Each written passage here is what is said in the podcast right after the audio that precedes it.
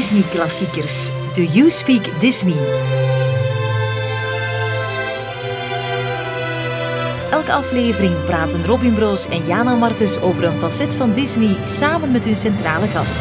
Welkom in... Sorry, sorry, nee, nee, sorry, ik wist niet. Ik dacht dat je zou zeggen, ik dacht dat je zou zeggen dat je ging beginnen. Sorry.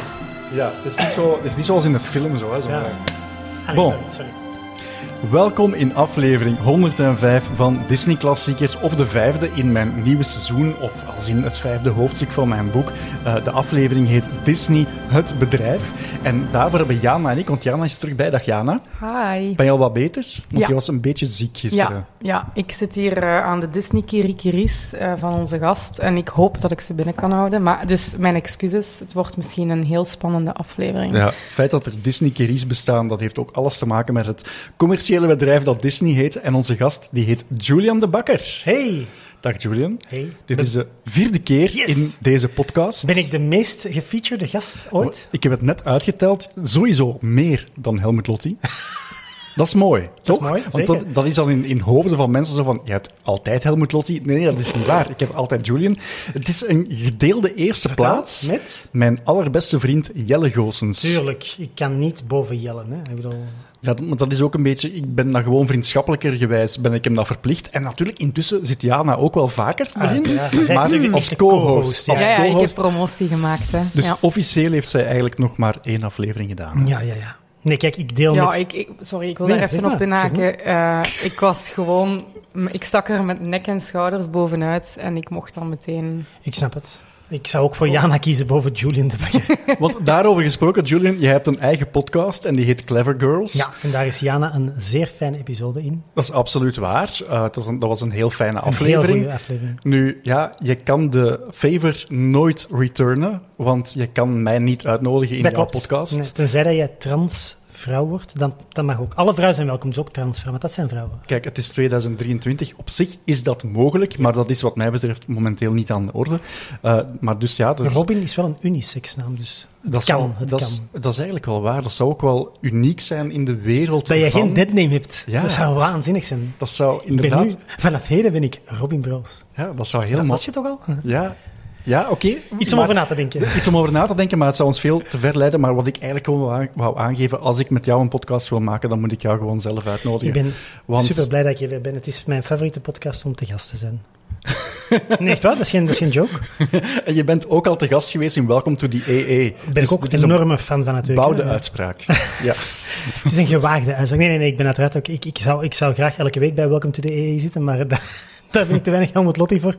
Eh, die hebben natuurlijk wel vaak iets grotere, bekendere namen. Hè. Dat is, ik denk dat daar Xander de Rijken wel de koploper is met tien episodes of zo. eh. ja. Julian, jij bent niet alleen een Disney-fan, jij bent ook een kenner.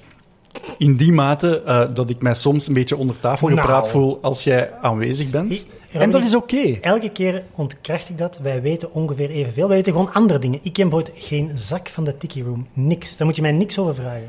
En jij weet dan bijvoorbeeld weer iets minder over eh laserdiscs. Dus, allee, dus het, is, het is echt wel een gelijk. We zijn gelijk. We zijn gewaagd. Ja, oké, je bent hier nu twee echt erg nerdy dingen op tafel aan het leggen om toch maar aan te geven dat het niet zo is. Maar dat is mooi. Ja, maar dat siert jou. wel. Tiki ken ik echt. Moet je mij niks... Of, of zoveel dat ik niet weet. Eh, wat is dat? De Swiss Family Robin. Eh, om nou maar te zeggen, de live-action Disney's van de jaren 60, 70 ken ik niks van. Eh Bed, Knobs and Broomsticks en Mary Poppins zijn denk ik de enige twee die ik heb gezien. Die hebben er, zijn er honderd, denk ik, van zo die Kurt Russell comedies en de Herbies en de... Ik heb daar niks van, niks van gezien, dus moet je mij ook niks over vragen. Nee, maar het is ook geen quiz, hè? Ik wou juist zeggen, want ik, ik, ik durf mijn mond al niet meer open te doen. je Ik hebt ga wel van gewoon Mary zo met Poppins die- wel gehoord, hè? Ja, ja, ik heb daar al van gehoord. Ja, ja, ja. Maar eh, ik zit hier denk ik voornamelijk om af en toe Anastasia eens te laten vallen. Die nu en dat Disney-prinses debat, is. Ja, dat ja. het debat opnieuw aan mag, te ik, mag, ik je wakkeren. mijn, mag ik je mijn Anastasia laserdisc laten zien? Ja, tuurlijk wel. Maar dus het heeft geen vijf minuten geduurd. en het gaat al over anesthesia. Ehm, ik was sowieso van plan van het aan te halen, maar jullie zijn er nu al zelf over begonnen. Want het is een discussie die jullie in jouw podcast, Julian, hebben aangehaald. Dit is de Japanse versie. Japanse, maar die is Oh Engels gesproken. Ja, prachtig, hè? Ja. Dus wat is er gebeurd? In, in Clever Girls ging het over Jana, haar favoriete tekenfilm waarvan zij als kind dacht het is een Disney-film, maar het was geen Disney-film, Anastasia. En jullie hebben toen bediscussieerd of dat nu, of ja, Anastasia als prinses dan moet bijgezet worden Van in mij mag dat. de lange reeks van Disney-prinsessen, want via de overname van Fox... Is het nu een Disney-film? Ja. Ja, Officieel. Allee. ik ben het daar persoonlijk niet mee eens. Ja, dat is dan 2 tegen 1, Robin. Wat kan ik zeggen? Ja, het is maar, wel zijn podcast. Ja, Maar maar, het is- ik bedoel... maar het is eigenlijk net zoals een Pixar-film in mijn ogen ook geen Disney-film is. Ik zie het wel in dezelfde familie. Oké. Voor mij is een Pixar-film echt wel een Disney-film. Zeker omdat Disney toch echt jaren geleden ze hebben gekocht voor het waanzinnige 7,2 miljard dollar. Ehm, ja, voor mij. Maar ja, zwart, er staat ook Disney Pixar op de film. Het is zelfs eerst Disney. Het is niet Pixar Disney op de Ja. poster. Maar in dezelfde analogie, vindt je dan dat een Marvel-film een Disney-film is? Voor mij is dat een Disney-film, ja. Star Wars is nu ook Disney. Ja, maar misschien ben ik daar... We mogen daar ook verschillen van meningen. Ik, ik vind... eh, ik zal misschien... Laten we zeggen, The Empire Strikes Back, wat dat dan een honorary Disney-titel is, zal ik veel minder Disney-film vinden. Maar The Force Awakens, The Last Jedi, degene die gemaakt zijn met Disney-geld, dat zijn voor mij Disney-films. Maar kijk, dat is echt Maar semantiek. dus. Anastasia is voor alle duidelijkheid nooit gemaakt Nee, met dus dat is inderdaad Disney-geld. een, dat is meer een honorary Disney-titel dan nu. Hè. Zoals de, de, de Alien Queen wordt gezegd, is eigenlijk ook een Disney-prinses nu. Dus dat is van... Van Alien, hè? Van Alien, van Ridley Scott, ja, is ook een Disney-prinses. Ja, ik zie het niet meteen gebeuren dat daar een attractie van komt in een Disneypark. Eh, Toch zeker niet onder die noemer. Nee, Maar is- geef toe, en Anna, ik zeg wel Anastasia, hè, voor mij, ik ga Ja. het voor Vlaamse. Een Anastasia-attractie in Disneyland, ik ben zeker dat daar heel veel volk op af gaat komen. Vooral de Want jurkje zouden goed verkopen in de merch. Echt waar, alleen al die handschoenen. Maar ook, ik, ik, ik heb op mijn aflevering ehm, dat ik bij Clever Girls zat, heel veel, allee, heel veel, eh, redelijk wel wat reacties gekregen. Ah, oh my god, leuk. je bent ook een Anastasia-fan. Ik vind dat zo'n on- underrated film. Eh, dus ik zeg het, eh, als alleen al al die personen die mij een berichtje gestuurd hebben, en ik zelf en Julian daar gaan staan We gaan, een, we gaan een poll doen, gewoon van, is Anastasia een Disney-film? Dat Ja. is... We moeten dat... eh, Dus mensen mogen nu reageren via de hashtag Disney-klassiekers. Als ik dat op. Ja, dus doe het vooral op Instagram en niet op eh, Twitter of tegenwoordig heet dat X. Maar ja, ik kan dat niet meer zien. Hè. TweetDeck is afgeschaft. Dus Ah. dan moet ik elke dag opnieuw gaan zoeken op die hashtag. Dat doe ik niet. Wacht, wat is tweede? Sorry, dat ken ik niet. Dat... Ja, TweetDeck was een heel gemakkelijke manier om zo Ah. kolommen te maken en Oh, bijvoorbeeld hashtags te volgen enzovoort. Ah, nee, en zo deed ik dat de oude manier voor eh. Disney-klassiekers. Ehm, Oké, nee, dat wist ik niet. Of stuur mij gewoon een mailtje. Maar goed, ja, het is een interessante discussie. Daar Ja. kunnen we het... eh, jullie zijn ervan overtuigd dat het kan. Ik denk dat een Anastasia, Anastasia eh, attractie niet zo'n goed idee is. Waarom niet? Al was het maar omwille van de Russische achtergrond. Ah. En dan gaan we misschien op politiek eh, ja, domein komen. Ja, dat kan. Maar het blijft kunst, hè. Allee, cultuur. Is altijd zo wat vrij van politieke kritiek, denk ik dan. Oké. Ehm, allee, ja, pff, ik weet niet. zo, het is een moeilijke discussie. Hè. Dat is zoals kunst en, kunnen we kunst van de kunstenaar scheiden? Ook zo'n interessante vraag. Hè. Kunnen Ja. we Woody Allen nog, kunnen we Kevin Spacey nog goed vinden? Ja, dat is altijd... Dat, Moeilijk, dat, dat gaat ons heel ver leiden. En ik had doen. jullie op voorhand gezegd dat ik maximaal een uur uur 50 55. minuten kan opnemen eh, vandaag. Ja. Maar ehm, nu we toch bezig zijn over die overnames en is het dan wel Disney enzovoort. Ik wil iets in de groep gooien. Ik was eh, onlangs in Anaheim in eh, eh, Amerika, original, Californië. het, het, het eerste park. Ja. Het eerste Disneyland park was. En ik ben daar met een, een vriend van mij in, in discussie gegaan. Ehm, die kent wel wat mensen die bij Disney werken, ook op eh, hoge functies. En daar zitten ze een beetje met de billen geknepen. Want eh, de films de laatste jaren hebben het heel slecht gedaan. Enfin, of toch onder de Disney-vlag. Mhm, Eh, die hebben het financieel erg slecht Mhm. gedaan. Disney heeft ontzettend veel geld geïnvesteerd in Disney Plus, in originele content. Ja. Wat dat eigenlijk niet oplevert, want de abonnementen die zij verkopen, dat staat niet in verhouding tot de gigantische bedragen die zijn uitgegeven Ja. voor original content. En intussen is er ook nog Fox dat ze overgekocht hebben, dat moet afbetaald worden. Ja. En dat werd de afgelopen jaren, zelfs ondanks corona, werd dat nog wat gecompenseerd door de waanzinnige inkomsten die ze hebben van hun pretparken. Maar dat is dit jaar 23 in het eerste kwartaal voor 25% gedaald. Oeh, en, en hoe, hoe verklaar je dat? Dat heeft er voor een groot deel mee te maken dat er grootste dingen zijn aangekondigd in de komende jaren en dat mensen dan denken, bon, eh, dan, we- sparen ja, wij ja. ons geld en gaan we pas dan. Maar ja, naar aandeelhouders toe krijgen ze dat niet meer uitgelegd. En hij vreest dat er een punt gaat komen dat Disney niet anders kan dan ja, eigenlijk terug te ontmantelen. Van misschien Dingen iets verkopen, als dus. ja, Fox terug in de etalage te zetten. En dan is de discussie over Anastasia voorgoed beklonken, want dan Wordt hoort ze er niet een- meer bij. Wordt Ja. misschien wel een Warner Bros. prinses of een, of een Universal prinses, stel je voor. kan allemaal, ja. Ja. Ik, ik heb altijd begrepen, ik weet zelfs niet van waar dat ik dat ooit begrepen heb, maar ik heb altijd gehoord dat de parken van Disney eigenlijk nooit echt rendabel waren. Eh, ja, ik ga Robin laten antwoorden. Ik denk dat dat in... podcast. Ja, Julian. absoluut. Ja, maar Julian is de eh Ja, ja, maar, maar- maar expert die we vandaag uitgenodigd hebben voor het bedrijf. laten hè. doen, dan praat ik twee uur non-stop. Dat is niet de bedoeling. Hè? Dus. Ja, maar dat weet ik, dat weet ik. Maar op een bepaald moment zegt, zegt de machine stop. En bon. Eh, maar ik denk dat het dan vooral gaat over Parijs. Mhm. Oké, ja, waar- dat kan inderdaad. Dat is ja, het enige dat park waar ik al het park, geweest ja. ben. Ja. Ja, waar dat effectief, ik denk zelfs nog altijd het geval Ik denk is, dat dat, het gaan ze nooit luidop zeggen. Misschien door corona wel terug, maar ze hebben echt de laatste... Ik denk dat ze wel na 15 of 20 jaar de eerste keer echt wel ruwe winst hebben gemaakt. Maar het heeft dus echt al 20 jaar geduurd voor het zover was. En dat heeft dan ook zwaar mee te maken, dat jij dan het slachtoffer van was, dat ze die aandelen hebben teruggenomen. Dat ze hebben gezegd, we pakken het park 100% terug in onze handen. En dan hebben ze een paar slimme dingen gedaan, een beetje eh, afgezwakt hier en daar. Een paar ook financieel verstandige, dus bijvoorbeeld kleinere attracties of, ah, recyclage hier en daar. En dat schijnt, allee, dus de laatste jaren, voor corona dus, was het wel eindelijk, eindelijk een beetje winstgevend. Maar het is nog nooit echt een grote moneymaker geweest. Het is, het is vooral een money pit. eh. Ja, kijk, het is ook een waanzinnig groot park. Hè? Ik bedoel, Ja, klopt. maar daar tegenover staat dan bijvoorbeeld een Walt Disney World in Florida Ja. met vier pretparken, twee waterparken. een, ik denk dat dat eh, dus wel enorm, dat is wel heel rendabel en winstgevend. eh. je gaat dat ongetwijfeld nog vertellen. hè. Ik wil niet alle kaas van je brood eten. Eh, je lust geen kaas. Zelfs geen kirikaas. Dus, dus ja, eet het gerust van mijn brood, want ik hoef het toch niet. Van je broos. Ehm daar gaan we knippen. Nee, nee. ehm, nee de, de, na- wat ik heb gelezen is dat, dat ehm, de parken van... eh, de World, World is zo belachelijk goedkoop gekocht. Hè, dus we spreken over 27.000 hectare of aren. Moet ik het zien dat ik het niet fout zeg. Dat was blijkbaar een soort aardappelveld of een... Of een, hè, dus Moeras, het was moeras. een puur moeras. En hij heeft dat dus blijkbaar ook, Disney heeft het toen ook bedisseld onder een, onder een schuilnaam. Allee, een aantal geweldige financiële trucjes, waardoor dat dus aan een bodemprijsvorm is verkocht. Want hij was dus vooral gefrustreerd door dat te kleine Anaheim. Hè. Dus dat, dat, dat niet aan uitbreiding toelaat, dat eigenlijk altijd een attractie moet slopen als ze iets nieuws willen doen. En hij zei, nu de volgende keer wil ik gewoon waanzinnig veel plekken hebben. En vandaar dus in Florida dat toen inderdaad nog gewoon braak lag. En ja, ik denk dat ze dat... Mijn papa heeft eens verteld dat dat, eh, dat is van... Dat is van Antwerpen tot Sint-Niklaas of zoiets in vierkant. Dat is de, de oppervlakte van, van is- Disney ja. World. Dat is dus waanzinnig. Twee keer Manhattan. Dus als je ooit in New York Ja, bent geweest ja. in Manhattan en je hebt daar een afstand te voet afgelegd en je dacht, fuck man, dat is hier echt wel lang stappen.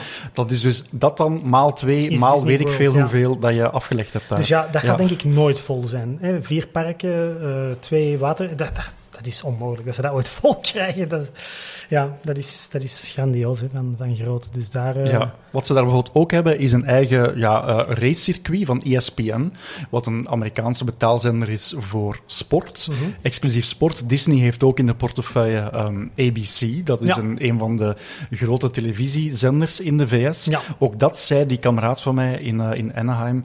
Hij denkt dat ze op termijn misschien tv gaan moeten afstoten. Waarom zou ze het ook nog nodig hebben? hè, Als je Disney zou je kunnen bedenken, waarom heb je nog een, waarom heb je nog een analoge kabelzender nodig? Allee, dat is nu niet meer analoog, maar waarom heb je nog kabel-tv nodig in, in 2023? Zou je kunnen afvragen. Hè? Wie Omdat kijkt er nog heel naar? veel van die content van ABC ook wel op Disney Plus Ja. of in de VS op Hulu staat. Dat Ja, kennen wij ja. hier niet, maar Hulu is een, is een andere streaming, Bij ons streamingdienst. Stars of zoiets. Hè? Ja, ja. Dat is dan bijvoorbeeld Only Murders in the Building, zat dan bij, on- bij ons onder Stars, maar dat is eigenlijk Hulu. Hè? Ja. Ja, ik, ik weet dat niet. Ik weet dat niet. Ik weet dat bijvoorbeeld ABC hebben ze in 96 gekocht. Dat was toen ook een, was een enorme shock toen ook. Dat was denk ik toen al wel Michael Eisner, denk ik, dat die... ehm, je moet mij corrigeren, want ik weet het niet meer exact het verhaal, maar het heeft ermee te maken. Ze waren al lang zo aan het flirten met een bepaalde zender, zo van content ook. Dus bepaalde, ze wilden een, een reeks maken voor NBC of zoiets. En dan zo heel typisch Disney, om dan zo toch ineens het onverwacht te doen, kondigen ze ineens op een dag out of the blue aan, we kopen ABC en alles komt daarop. En dat was Ja. toen zo, niemand had dat zien aankomen, want dat was toen ook een waanzinnig bedrag. 19 miljard dollar. Om maar iets te zeggen, in 1996, dus hè, pas daar dan inflatie aan, dat is vandaag waarschijnlijk eerder 35 miljard. Eh, ze hebben maar 7 miljard voor het Pixar betaald, wat dat toen de meest lucratieve animatiestudio was. Dus een waanzinnig bedrag hè, voor een, een tv-zender uiteindelijk toch maar. Hè? Ik, ik wil ook even inpikken op dat je zei van dat de films de laatste tijd het niet goed doen. Maar allee, er kan ook iets gezegd worden voor het feit dat, dat naar mijn gevoel als ehm, gewoon liefhebber van Als Disney. sterveling. Ja, als gewoon eh, niet zo eh, grote businesspersoon. Maar ik heb het gevoel dat, dat dat iets is dat ze zelf... Ik heb het gevoel dat Disney zoiets heeft van... We gaan heel weinig promo maken voor alles wat we nog in de cinema Ja, uitbrengen. absoluut. Zeker wat Pixar is. En dan kunnen we daarna zeggen dat de films in de Ja. cinema toch niet goed doen. Ja. En dan gaan we het gewoon allemaal op Disney Plus zetten. Zeker. Dat is het gevoel dat Zeker. ik... En, en ook voor hun eigen, Your Strange World. Robin was geen fan. Alleen, hoeft ook niet, ik heb hem zelfs nog niet gezien. Maar het is veelzeggend dat er amper promotie voor is gemaakt. Dat, dat, dat hij twee weken in de zaal was. Dat was echt duidelijk eigenlijk een... We dumpen hem rap in de zalen voor waarschijnlijk, ik zal zeggen, om correct te zijn met onze aandeelhouders. Maar dat was echt een underpromoted eh, film tot van je welste. Je zou dat dan weer op corona kunnen steken, maar dat was al meer in de naweeën van de grote pandemie. Dat was 2022, dat was al niet meer de, de, de heydays. Het feit dat ze inderdaad drie, drie straight Pixars hebben ze in, op Disney Plus gedumpt. Weet je nog, amper vijf jaar geleden, dat een Pixar-film was een evenement. Daar keken mensen naar uit. Nu is het bijna ja, wegwerpkoffie. Allee, zelfs Turning Red is één keer vertoond, dankzij Robin in België, eh, in de cartoons. Jullie waren er allebei bij. Ja. Ja, ja, ja. ja. ja. Ik, ik was helaas ook niet de grootste Turning Red fan, dus ik heb, ben toen niet gebleven, want ik had hem al gezien op Disney+. Plus. Ehm, Ik ben wel een enorme fan van het feit dat het doosje, het Blu-ray doosje is rood. Vind ik, Ja, heel, ja, ja, vind ik ja, heel leuk. Dus het is geen Blu-ray, maar een Red Ray. Ehm, eh, of een Ray, Ray dan eigenlijk, want Blu-ray zonder laatste letter.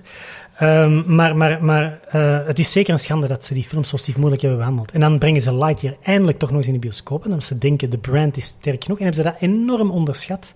Dat blijkbaar niemand zat te wachten op een soort origin story, dat dan ook nog eh, heel onduidelijk was. Mensen snapten niet waarom dat Tim Allen niet meedeed. Mensen snapten niet, is het nu eigenlijk over de pop of over het personage? Het zijn echt een paar heel domme beslissingen die ze hebben gemaakt. Voor zo'n groot bedrijf.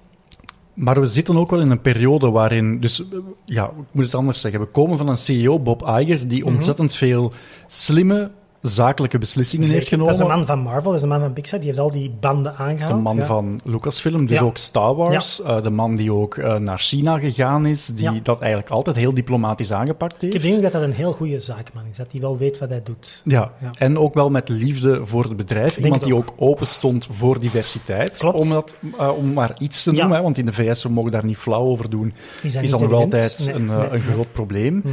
En, en, en hij heeft op een bepaald moment, ja, weliswaar, de lucratieve beslissing genomen. Er zit ook wel heel veel geld bij mensen die diversiteit omarmen. Dus als wij dat ook gaan doen, Ja. hebben wij hun geld. En fuck de mensen die dat niet willen, ja, dan, die hun geld hoeven niet. Daar Zeker. kwam het eigenlijk zwart-wit op neer.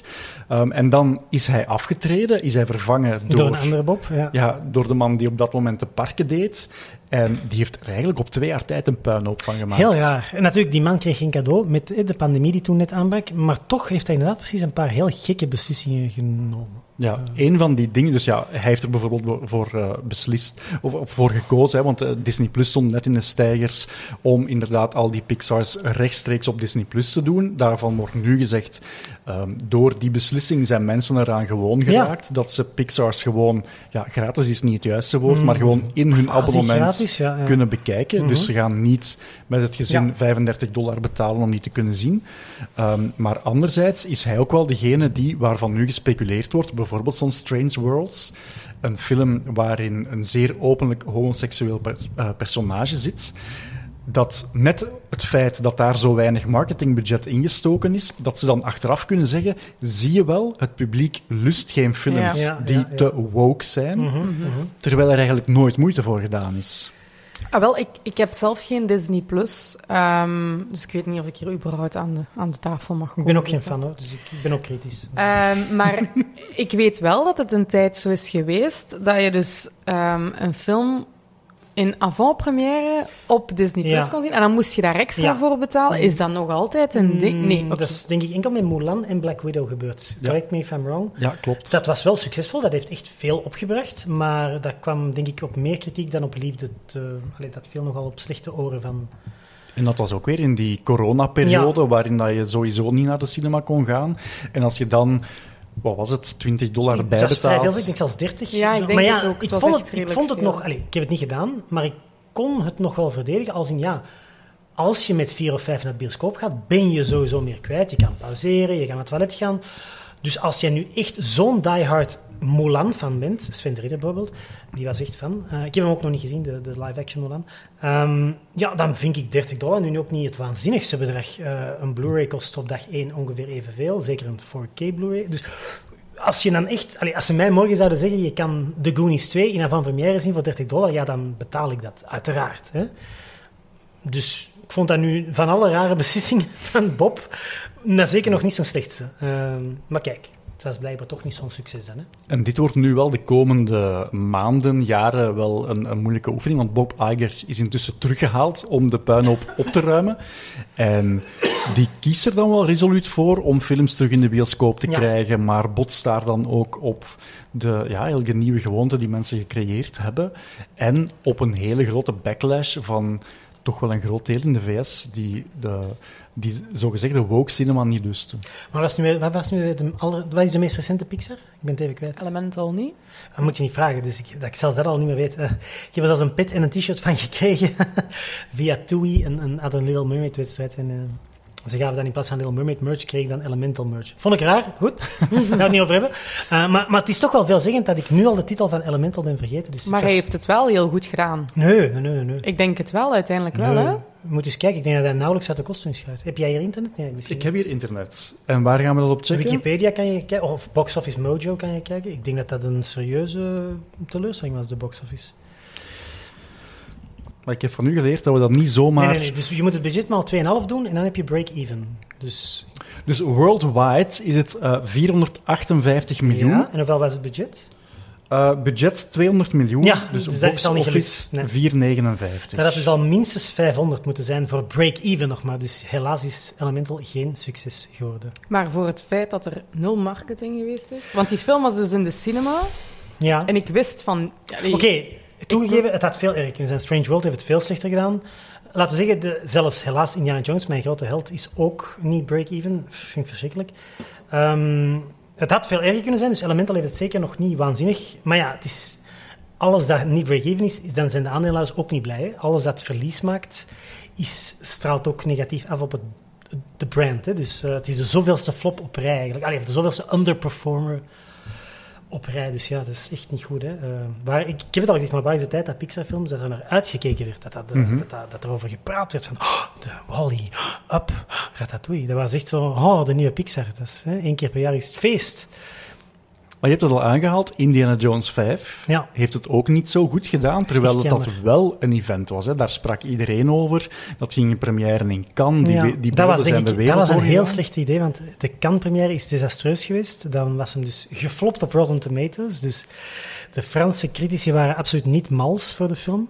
Nadien is dat eigenlijk serieus opgetrokken en is de Rotten Tomatoes helemaal niet zo slecht. Ik denk dat we uiteindelijk op een, midden 75 is geëindigd, dus dat is helemaal niet slecht.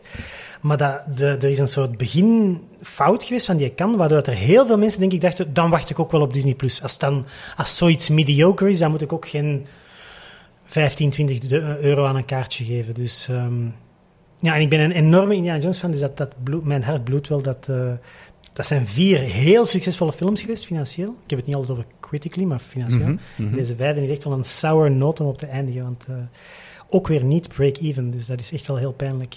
Maar tegelijk, want we hebben het over Disney als bedrijf. Ik denk dat het voor hen wel belangrijk is dat die franchise terug even, uh, dat daar een frisse wind door ging, dat iedereen terug Indiana Jones top of mind had. Goh. Niet zo belangrijk, want ze hebben duidelijk gezegd, het is de laatste. Het is echt de laatste. Zelfs Bob Iger, of Iger, is hij Iger of Iger? Iger. Iger. Zelfs Bob Iger heeft gezegd, we respecteren Harrison zijn keuze, het is de laatste. We gaan niet recasten met Chris Pratt of zo, wat dat zal jaren zeggen. Eerst wilden ze misschien nog een soort spin-off reeks maken, hè, die ook al is, weet je, in de jaren 90 had je Young Indiana Jones. Dat hadden ze even overwogen voor Disney+. Plus. Is dan ook gecanceld, vermoedelijk in de wake van het toch niet zo geweldige succes. Dus de franchise Indiana Jones is wel min of meer dood. Dood, al zien, ik wil dat niet zo negatief bedoelen. Daar gaan ze niet meer veel mee doen. Misschien nog wel eens een game of een boek of zo, maar niks. Tekenfilm zou eigenlijk ook ideaal zijn moet dat maar eens opzoeken. Er is op, op YouTube, moet je maar eens kijken, er is een man, gewoon een, independent dude, die zo twee jaar van zijn leven heeft gespendeerd aan zo'n minuut een animated trailer te maken. Dat is fantastisch. Je wilt dat direct zien, je wilt direct die reeks zien. Dus dat zou ik direct omarmen. Dat hoeft voor mij zelfs niet Harrison Ford te zijn. Dat mag Jim Hanks doen. Hè? Knipoog naar eeuwige. dan mag de Harrison Ford, zijn broer, mag dat doen. Hè? Um, Jimmy Ford. ik verzin maar iets. Uh, maar nee, dus de, het is niet dat ze... Ze moesten die brand niet echt reviven voor meer of zo. Dat was echt een soort nog een zwanenzang, nog een laatste. Eh, omdat de, de Crystal Skull had een beetje een slechte smaak in de, eh, in de mond van velen. Ik vond die ook absoluut niet zo slecht als iedereen vindt. Maar ze wilden een betere eh, final note voor de held. En ik vind hem ook fantastisch. Ik vind, nee, ik vind hem fantastisch. Voor mij een 3,5 op 5. Maar het einde vind ik echt heel goed. Ik vind het echt een heel mooi, ontroerend, waarachtig einde. Dus voor mij hoeft het echt niet meer te zijn. Het is echt een heel goed einde. Eh, maar ja, financieel. Ja, ik, ik denk nu toch wel dat het voor Disney iets verder gaat in een 360-verhaal. Ja. Je hebt vier resorts in de wereld waar er Indiana Jones attracties zijn. Mhm. En wie gaat er nog naar zo'n attractie gaan of wie gaat daar lang voor willen aanschuiven als je niet meer weet waar het over gaat? Ja. Ja, als kind kan ik dat wel echt zeggen. In Disneyland Parijs, de Indiana Jones, dat is voor mij die achtbaan die ondertussen al niet meer over, eh, achteruit overkomt. Ja, maar dat was, ging- het, ja. dat was het. Maar ik, ik snapte het nooit. Al die winkeltjes daar in de buurt. Dat, Mm. Ik bedoel, als kind... Oké, ik ben nu misschien ook een meisje. En dat was misschien dan... hè, zo clever het, meisje. Het, het, het punt van, het is eigenlijk meer gericht op... I don't know, maar... Ja, ik snapte dat niet. En ik, ik weet dat ik dat ook tegen mijn ouders zei, van wie is Indiana Jones? En, Jones? Ja, ja, ik was, ik was Indiana. Jones. En wat doet hij hier in Disneyland? En welke... Ja, Ik- ik het, leuke is, toen dat jij het vroeg, was hij inderdaad ook nog geen... Dat is weer zo'n leuk voorbeeld van eh, niet echt Disney. Want in de jaren 90 en zelfs tot dus 2012 was Indiana Jones een Paramount iets. En eigenlijk zelfs een George Lucas, een Lucasfilm. Eh, want je weet, Lucasfilm is altijd heel slim geweest. is altijd heel independent geweest. Dus Paramount was eerder de distributeur. Maar dat was geen Disney. Dat is eigenlijk vrij uniek dat een, dat een, eh, een, een attractie in een park, in een Disneypark van een Paramount-film, dus eigenlijk van een concurrent. Maar dat is natuurlijk omdat George Lucas had altijd een grote boon voor Disney. Hè? Ook Star Tours, ook Captain EO. Eh, George Lucas is Dus al jarenlang fan van Disney. En is ook, dat is ook de enige reden dat Disney uiteindelijk de koper is geworden. Want dat was duidelijk zijn preferred partner. Dat was, Lucasfilm was fan van Disney. Van, ik denk ook van Walt Disney was hij waarschijnlijk van. Ik denk niet dat ze elkaar ooit hebben ontmoet. Want Walt Disney is uiteraard vrij vroeg gestorven. Maar het is duidelijk dat George Lucas zichzelf een beetje Walt Disney vindt ook. Als in mogul, als in visionair. Niet direct de beste regisseur, maar wel een man met ideeën, een man met visie. De man van het speelgoed. Ook, nog meer dan Disney inderdaad. Eh, want ik heb, al, eh, ik heb jouw boek al in advance première, advance, in advance première mogen doorbladeren. Je hebt ook een heel leuk stukje waarin je vertelt over de eerste merchandise. dat dus Disney zelfs aanvankelijk een beetje weigerachtig stond. Maar dan toch al meteen merkte dat het een eclatant succes kon worden. Wat was het eerste? Was het een button of een t-shirt? Je, hebt- je schrijft het in je boek. Dat er dan de eerste dag al direct 15.000 de deur uit waren of zoiets. Maar Dat gaat over het horloge, denk Horloge, ik. Waar, waar mensen echt... eh, ja, Macy's, zonde- Macy's, ja, maar dat, kunnen wij ons niet voorstellen. Dat in de jaren Maar- 50, 15.000 op één dag. Wat een waanzinnig succes. Maar inderdaad, ja, Disney heeft meteen... ehm, om- omdat er heel vaak hem de vraag werd gesteld, eind Ja. jaren 20, mogen wij Mickey Mouse gebruiken op onze merchandise? Ehm, dat hij daar de toestemming voor gegeven heeft en uiteindelijk ook een aparte bedrijfstak heeft opgericht om al die dingen te controleren. Hè, want ze moesten ook wel voldoen aan bepaalde normen en waarden. Voor zover dat die er zijn. Maar goed, ja, dat, dat, was, wel, dat was wel een ding. Uh, ja, ik heb zo'n citaat gevonden, dat is eigenlijk wel hallucinant. Een uh, bedrijfstak van Disney in Azië, dus iemand die daar uit de biecht geklapt heeft over wat die dingen eigenlijk zouden moeten zijn. Bijvoorbeeld als je Mickey Mouse gebruikt in merchandise, dan moet het heel duidelijk zijn dat Mickey een jongen is. Hij Ja. mag dus vooral geen vrouwelijk gedrag vertonen. Geen vrouwelijk gedrag. Oké. Hij mag niet aan het koken zijn of zo. Of God, God belieft dat- dat... hij een stofzuiger vast heeft. Ik vermoed helaas dat het, maar goed, het is ook wel een citaat van 20 jaar geleden, uh, dus we kunnen dat echt niet vergelijken met wat het Van- vandaag nee, is. van- Maar we hebben vandaag nog altijd geen uh, merchandise gezien van Mickey Mouse die aan het stofzuigen is. Van wanneer is het citaat? Het citaat is denk ik van 20 jaar geleden. Mhm. Van dat is iemand. echt nog niet zo lang geleden. Nee, maar goed. Ah. Ja. Ja, wat ik dan ook wel grappig vind, is dat natuurlijk Mickey Mouse mag niet vrouwelijk doen, maar Minnie Mouse is eigenlijk gewoon Mickey Mouse met een strikje. Hè? Dat zoals Mrs. Pac-Man is ook gewoon Pac-Man met een strikje. Dus in hoeverre is het... Als je gewoon een beetje slecht kijkt, dan denk je dat Minnie Mouse Mickey is. Mijn zoon, denk ik, zie twee keer... Als, hij kent ze al, dat is heel schattig als hij hem dan als bijna drie jaar gezegd Donald Duck of Mickey Mouse. Maar als hij Minnie ziet, dan zegt hij ook Mickey Mouse. Hè? Want dat is gewoon Mickey Mouse. Dus ja... Het doet mij een beetje denken aan de discussie met de, met de 30ste verjaardag van Disneyland Parijs. Dat was Hadden ze een aan, vorig jaar. vorig jaar hadden ze een aantal uh, bekende ontwerpers gevraagd om Mickey en Minnie in een nieuw pak te steken. Ja. En ik geloof dat het Stella McCartney was, Ja. die die Minnie Mouse in een broekpak had En gestoken. dat mag niet. Of, En dus ja, bon, in Europa gaat dat gewoon rond en dat zijn leuke tekeningen en leuke foto's. Maar dus dat komt dan ergens op een of andere rechtse Amerikaanse website terecht. En ineens staat het internet vol met internettrollen die zeggen van eh, Disney is te woke aan het worden en dat zelfs Mi- Minnie al geen rokje meer mag dragen. En ja jongens, waar zijn we dan mee bezig? Terwijl dat de vrouw toch al heel lang de broek dragen. In, in mijn huwelijk elke dag ze. Nee, nee, dat is toch... Allee, een broek is nu toch echt niet meer mannelijk of vrouwelijk, een jeansbroek. Allee, Jana zit hier... Nee, Jan heeft nu toevallig wel een Laura Dern rokje aan, maar... Nee, het is eh, een short. het is een ik heb een broek aan. Ik heb een broek Maar het is wel roze, het is Het is Barbie wel- roze. Ja, ja, ja. ja. Maar ook dat is oké, hè? Tuurlijk, Jana is een vrouw, maar is ook... Oké. Oké, ik, ik ben een vrouw, maar dat is ook oké. Ik vond dat, Ik- ja. Maar ik ben een grote fan van Jana, maar wie niet? Robin, jij toch ook? Ik moet de mens nog tegenkomen die geen fan is. Ja. Ehm, Sorry, Jana, sorry, dat zullen we knippen. Dat was awkward, sorry. Maar ik ben wel fan van jou. Maar dat is wel oprecht, hè? Maar we zullen dat knippen. Maar dus polshorloges, eh, er waren porseleinen tandenborstelbekers van Mickey Mouse. Enfin, er zijn heel veel dingen in de jaren 20, 30 ontstaan. Maar intussen ook wel parallel daarmee. Dus Disney maakte tekenfilms, maakte merchandise. Mhm. Dan is hij begonnen met stripverhalen te maken van Mickey Mouse. Ja. Want ook dat is waanzinnig geweest. Dat kunnen wij ons vandaag niet Papa meer voorstellen. had als eh, jong kind in de jaren 50 al een abonnement op de Mickey. Ja, ja. De Mickey, ja. En later is dat in de Donald lage Duck. landen Donald Duck geworden. Waanzinnig, bestaat nog altijd, is in... Sorry dat ik je even onderbreek, maar waanzinnig, nog altijd eclatant succes in de tijden dat de media... Knak humo. Elke jaar kalven die hun cijfers af. Donald Duck blijft waanzinnig stand houden. Dat zijn altijd meer dan 100.000 per week verkochte boekjes. Waanzin. Dat is, dat ongelooflijk, hè? Ja. Ja. En voilà, in begin jaren 30 heeft dat de overstap gemaakt. Bijvoorbeeld bij ons was dat toen te lezen de Standaard. Kunnen we ons vandaag niet meer voorstellen. Maar dus de Standaard was de officiële uitgever voor de Vlaamse versie van Mickey Mouse. Ja. En in Italië, grappig verhaal, daar waren de rechten niet op tijd geregeld. Dus de lokale tekenaar, want het zijn dan eigenlijk ook wel lokale stripjes die gemaakt worden, de lokale tekenaar, die eh, had dan Mickey Mouse maar omgedoopt tot Topolino, wat kleine muis betekent in het En vandaag Italiaans. heet hij nog altijd Topolino. Ja, want iedereen in Italië kent Mickey Mouse als Topolino. Eh, ik zal zelfs meer zeggen. Dus eh, in, de, in het Nederlandse Donald Duck magazine. Ik heb mijn vader vorig jaar een abonnement cadeau gedaan. Dat is wel leuk, dus nu krijgt hij terug elke week. Ehm, en in het Nederlandse Donald Duck magazine, eh, daar staan effectief elke week verschillende verhaaltjes in. Bijvoorbeeld Zweedse. Hij is ook heel huge in, in Scandinavië, Donald Duck. Eh, en effectief ook Italiaanse. Dus ze kopen een deel aan van dus die Topolino en zo. En ze, en ze maken een aantal echt Nederlandse strips. Dus het is altijd een mix tussen original content en aangekochte, vertaalde content. En effectief, in Italië zijn altijd echt, een beetje zoals hier, dat is huge. Dat is elke week miljoenen Italianen kopen de Topolino. Ehm, de Fransen hebben ook zo'n versie, dat is de Picsou. Dat is uh, dus... Uh, om Dagobert heet daar blijkbaar Picsou. Ik weet ook niet waarom. DuckTales heet daar Le Bon de à Picsou dan. Duck, DuckTales klinkt wel beter, vind ik. Uh, en dus, dus, ja, in het Frans is dat oeh oeh. Follow me, suivez-moi.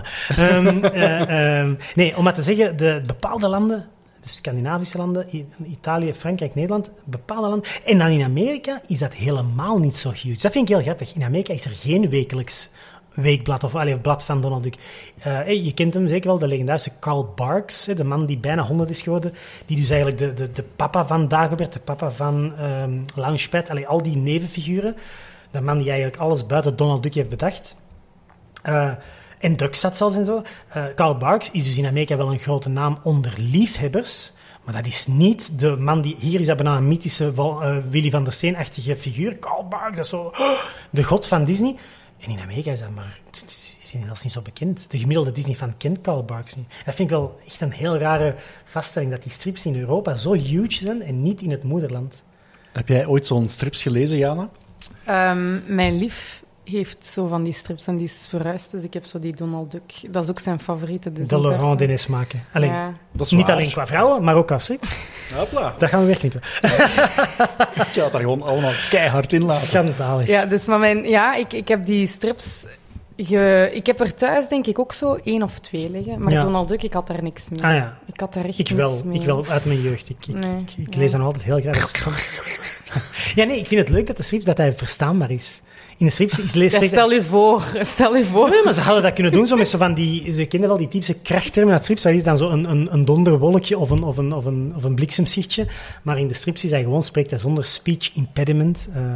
en als ik nog even, en dan ga ik meer onderbreken, als ik mag zeggen wat ik enorme fan van ben, zijn dus die Nederlandse strips die dus echt door Nederlanders zijn gemaakt. Want dan kunnen ze natuurlijk heel lokale mopjes maken. Ik kan je zeggen, in de jaren tachtig was Flodder een fenomeen, dat weten we allemaal, Flodder. Is er dus een Donald Duck, maar echt waar, hè? dat dus eh, Daisy en Donald komen uit de cinema. Ze hebben net Fladder gezien, vind ik al geweldig, met niet Huub Stapel, maar met Huub Snavel. Vind ik zo goed gevonden, zo goed.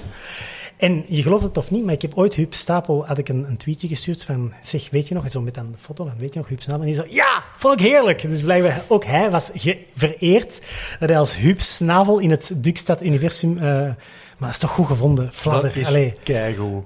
hoe kom je, of zo, nog hè, dingen dat je als kind niet door had, zo Zaanstad is een bekende stad in Nederland, wist ik niet, dat heet dan Zwaanstad. In de, en dat, is dan zo de, dat is dan zo de chique wijk, dus Dukstad is dan zo gewoon, ik zou zeggen Antwerpen, en dan Zwa- Zwaanstad is dan zo het Brussel of het Gent of zo. Ik vind dat zo grappig. Dat- Ik kan er echt van genieten, van die puns die ze dan... eh, of zo... De bekende acteur Dustin Duckburg, eh, in plaats van Don Hoffman, van de film Regeneend. Allee, I love it, zo'n mopjes. Hè. Dat is zo goed gevonden. Ja. Nu, ik had onlangs, eh, en jij kent hem ook, hè, Julian, eh, Arnold Gelderman Ja, aan de lijn. de held, de, de held. de, de Nederlandse stemacteur en stemregisseur van eigenlijk de mooiste Ik Nederlandse denk de man aan wie wij alle legendarische... Allee, eh, alles hebben. Hij is Robin Hood, hij is Scar, hij is... hoe heet hij? De kok van, van de Little Mermaid. Hij is Lumière. Echt alle helden uit onze jeugd, dat is hij. Hè? De man is ondertussen 85, maar still going strong. Ik hoop dat hij 110 mag worden. Ja, ik heb hem uitgenodigd om eh, op 22 oktober naar Gent te komen, naar Facts. Geweldig. Waar ik hem mag eh, interviewen voor publiek. Dus eh, wie niks kom, te doen heeft kom, die kom. zondag, eh, kom langs. Ja. Maar dus terwijl ik hem bel om hem uit te nodigen, begint hij eigenlijk weer meteen een verhaal van een kwartier toen. Ik heb hem al eens te gast gehad in de Ja, podcast. ja.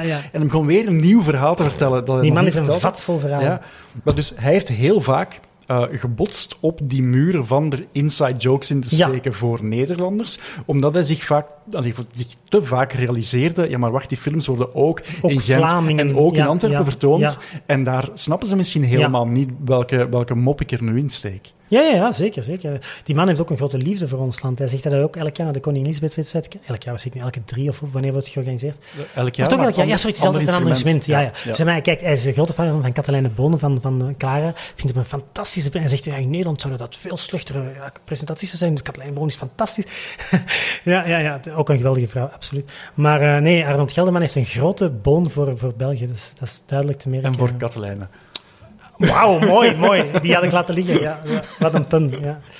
Nee, Dus- toffe man. Toffe Dus man. Disney tekenfilms, Disney merchandise, Disney ehm, ehm, eh, strips, parken. Dan zijn er ehm, natuurdocumentaires gekomen, live-action films, overnames van tv-studios. Waar kan zoiets ophouden? Heb je het gevoel, Julian, dat die limiet nu wel bereikt is? Wel, ehm, zoals jij er straks zei, het zou wel eens kunnen dat ze effectief iets gaan moeten verkopen, omdat het niet meer lucratief is, of, of dat ze in de financiële problemen zitten. Zonder dat, dus, laten zeggen, stel dat, het dan in, dat ze in een wereld zaten waar het nog wel echt een, een golf van... Wat eigenlijk dus amper vijf jaar geleden nog zo was, want toen kocht ze dan Fox en zo, dus dat was echt precies, de sky was echt wel de limit. Ehm, ja, er is, ken je toevallig, Robin, ken je de TV Tropes? Ken je die website, de TV Tropes? Dus waar dat eigenlijk mensen de clichés en zo van de films oplijsten. Er is letterlijk een trope die genaamd Disney owns this trope. En dat gaat dus over het feit dat veel meer dan je zou denken is al van Disney. Ehm, om maar een voorbeeld te geven. allee, Ik kan, nu direct, ik kan niet direct een voorbeeld nu à- of, of dus on the spot geven, maar bijvoorbeeld, heel veel mensen denken dat Peter Pan van Disney is. Dat is gelukkig nog altijd van het ziekenhuis, het kinderziekenhuis in Londen. Dat, dat is de enige eigenaar van Peter Pan. Maar Disney heeft blijkbaar al heel vaak geprobeerd om dat over te kopen van dat ziekenhuis. Want ze zouden natuurlijk graag kunnen zeggen, alles is... Want dan krijgen ze natuurlijk ook weer een percentje van Hook. En krijgen ze een percentje van als, ik zeg maar...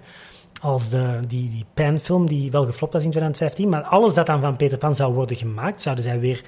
En ze houden van percentjes. Ehm, maar, maar veel meer dan je denkt, is echt al eigendom van Disney. Hè? Om maar inderdaad te zeggen, National Geographic of Hulu of eh ESPN. Dat, weten mensen niet. Wie denkt erover na dat E ESPN toch maar gewoon een sportzender. Maar ja, dat is een beetje als Coca-Cola. Coca-Cola heeft dan ook zo...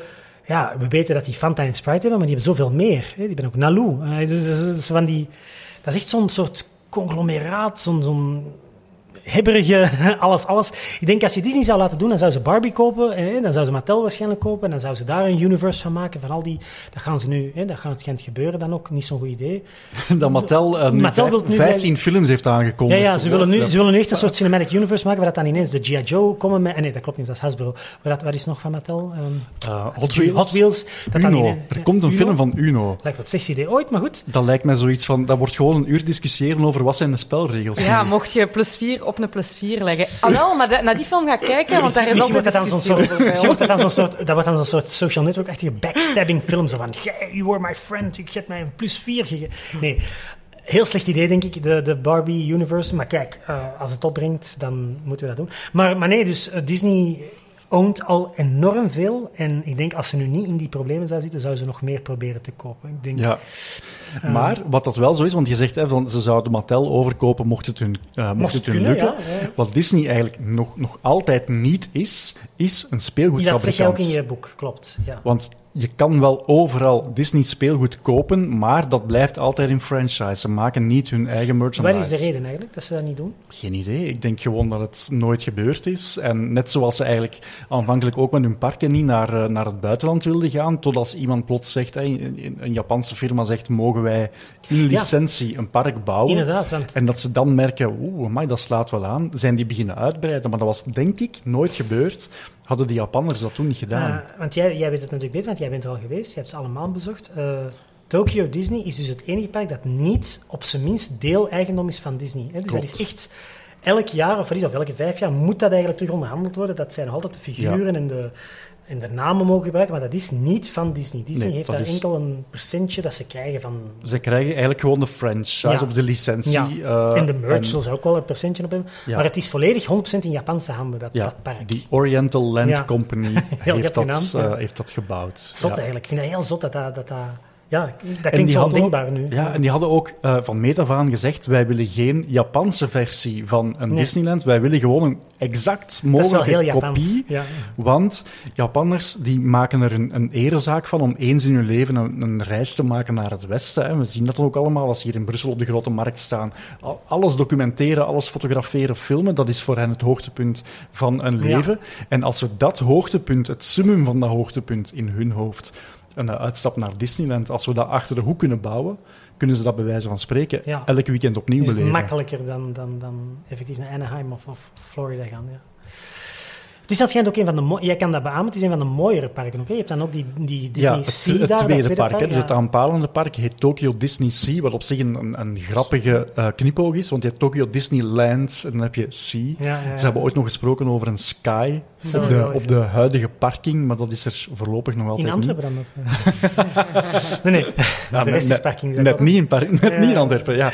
Ehm, Ehm, nee, ja, de, het is, maar, allee, dus dat schijnt, maar dat moet jij zeggen. Het is dat schijnt wel een mooi park, hè? Tokyo. ik vind dat, eh, als ik nu uit mijn hart spreek, het mooiste park ah, ter kijk, wereld. voilà. Maar ik heb daar wel al interessante discussies over gehad.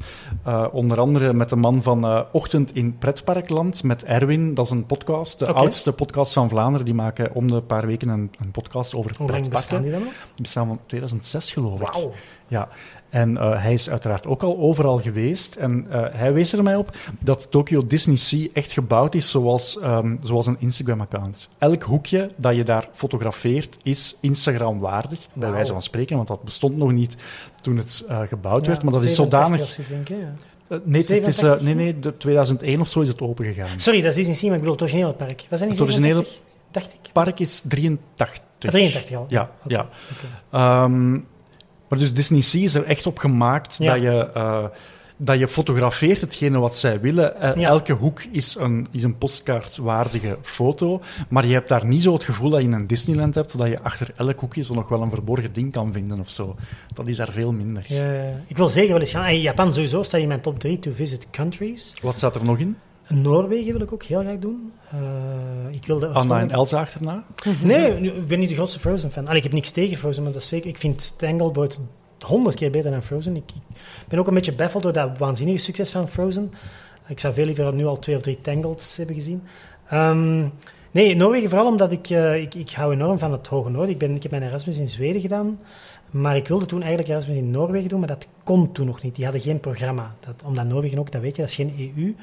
Ondertussen kan het blijkbaar wel. Als ik vandaag had willen gaan... Toen dan- ik studeerde niet. Ik wou ook naar Noorwegen. Ja, kijk, ja, dat is waar. Wij hebben onze, wij hebben onze gezamenlijke Scandinavië-passie. Alhoewel dat dus Finland eigenlijk geen Scandinavië is. Maar wel geografisch, zullen we het maar zeggen, Scandinavië. Eh, en het derde... ja, ja, ja, ja. Ja, Finland is geen Scandinavië, blijkbaar. Ehm, is ook van taal helemaal anders dan... Jij weet gewoon te veel. Dat is, dat is je probleem, Julian. Maar ik weet- Jij kunt over alles meepraten. Nee, nee, dat, dat, is, dat zijn de ergste. Dat zijn de... Robin, ik zeg altijd, ik weet niks van economie. Ik weet niks van jazz. Ik weet niks van vrouwen. Dus de, de, er zijn nog heel veel dingen dat ik niks van weet. En daarom nodig ik jou uit in een aflevering over het bedrijf, de economische motor achter de Walt Disney Company. ja.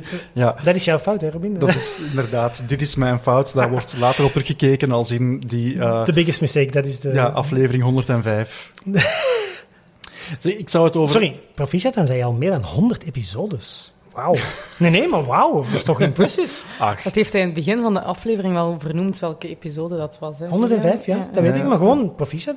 Nu, nu zijpelt dat zo. Nee, Dankjewel. gewoon dat mag nog eens vermeld worden. dat is Wauw. lief. Ja, Ik zit nog maar aan 30, om maar iets te zeggen, dus ik heb nog Wat heel ook wat... Allee, je hebt 30 vrouwen gevonden die met jou in discussie willen gaan. Terwijl jij niks van vrouwen kent. Ja, waarschijnlijk. Ja, maar daarom heb ik een podcast, Ja, omdat ik ze ja. wil doorgronden. Omdat omdat je een excuus om ze te kunnen benaderen. Doc Brown zegt ook in de film, hè, Doc Brown zegt... eh, I'm gonna dedicate my life to the other big mystery of the universe. Women. Intussen komt jouw vriendin hier binnen. Eh, Vrouw zelfs. Vrouw zelfs, We zijn, toevallig, eergisteren waren we drie jaar getrouwd. Alright. Ja. Dat is, eh, was het van te moeten? En dat is een goede vraag. Mijn vrouw was effectief Ze zwanger. knikt van wel. Maar eh, we, hebben dat, we hebben dat gedaan om, om legaal in orde te zijn voor ons kind. Maar het was zeker niet... Allee, van mij... Ik, ik had zeker... eh, Ik had daar niet...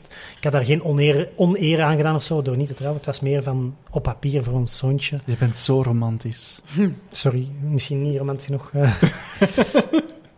Wanneer ga je haar vragen voor een aflevering? mijn vrouw. Ja, aflevering 50, dat zou toch de max zijn? Ja, eh, ik heb haar al wel zo eens gehint, maar ze zegt van ja, ze- zij heeft ook nog geen enkel beluisterd. Dus zij is niet zo'n fan van podcast. Ook nog niet mijn Disney-klassiekers. mijn vrouw is geen podcast-er of fan, dus ik vrees ervoor. Maar ja, misschien voor de vijftigste. Eh, Hier wordt een zaadje geplant. Dat is dus binnen twintig maanden. Ja, dat kan, ja.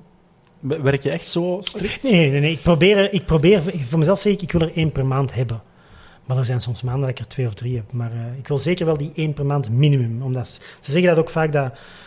Ik heb niet zoveel luisteraars, maar de luisteraars die er zijn, die verwachten wel een soort regelmaat. Ja, continuïteit en als je dan echt zo twee of drie maanden niks doet, dan zeggen ze van... Oh, oh, oh.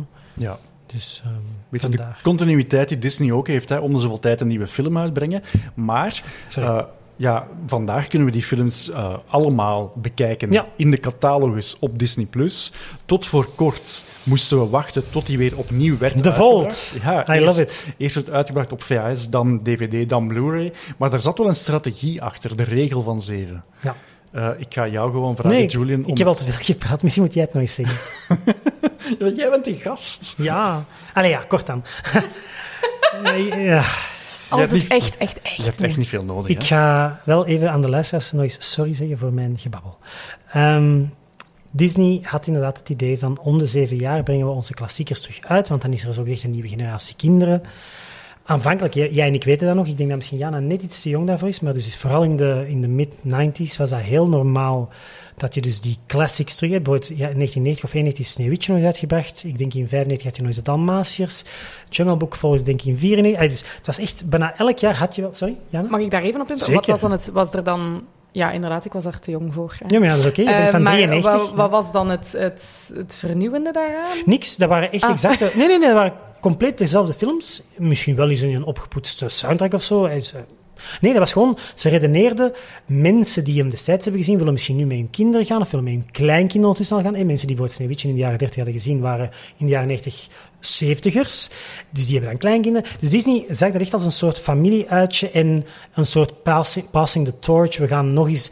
En dat is natuurlijk een enorm slim idee, want ja, het kost hen niks. Hè. Ja, het enige ze moesten doen was nieuwe kopieën maken, maar dat was gewoon free money. Dat was... Ze hebben het, en nadien is dat dan een beetje uitgestorven met dan vooral DVD-succes. Dan was dat niet meer zo echt nodig.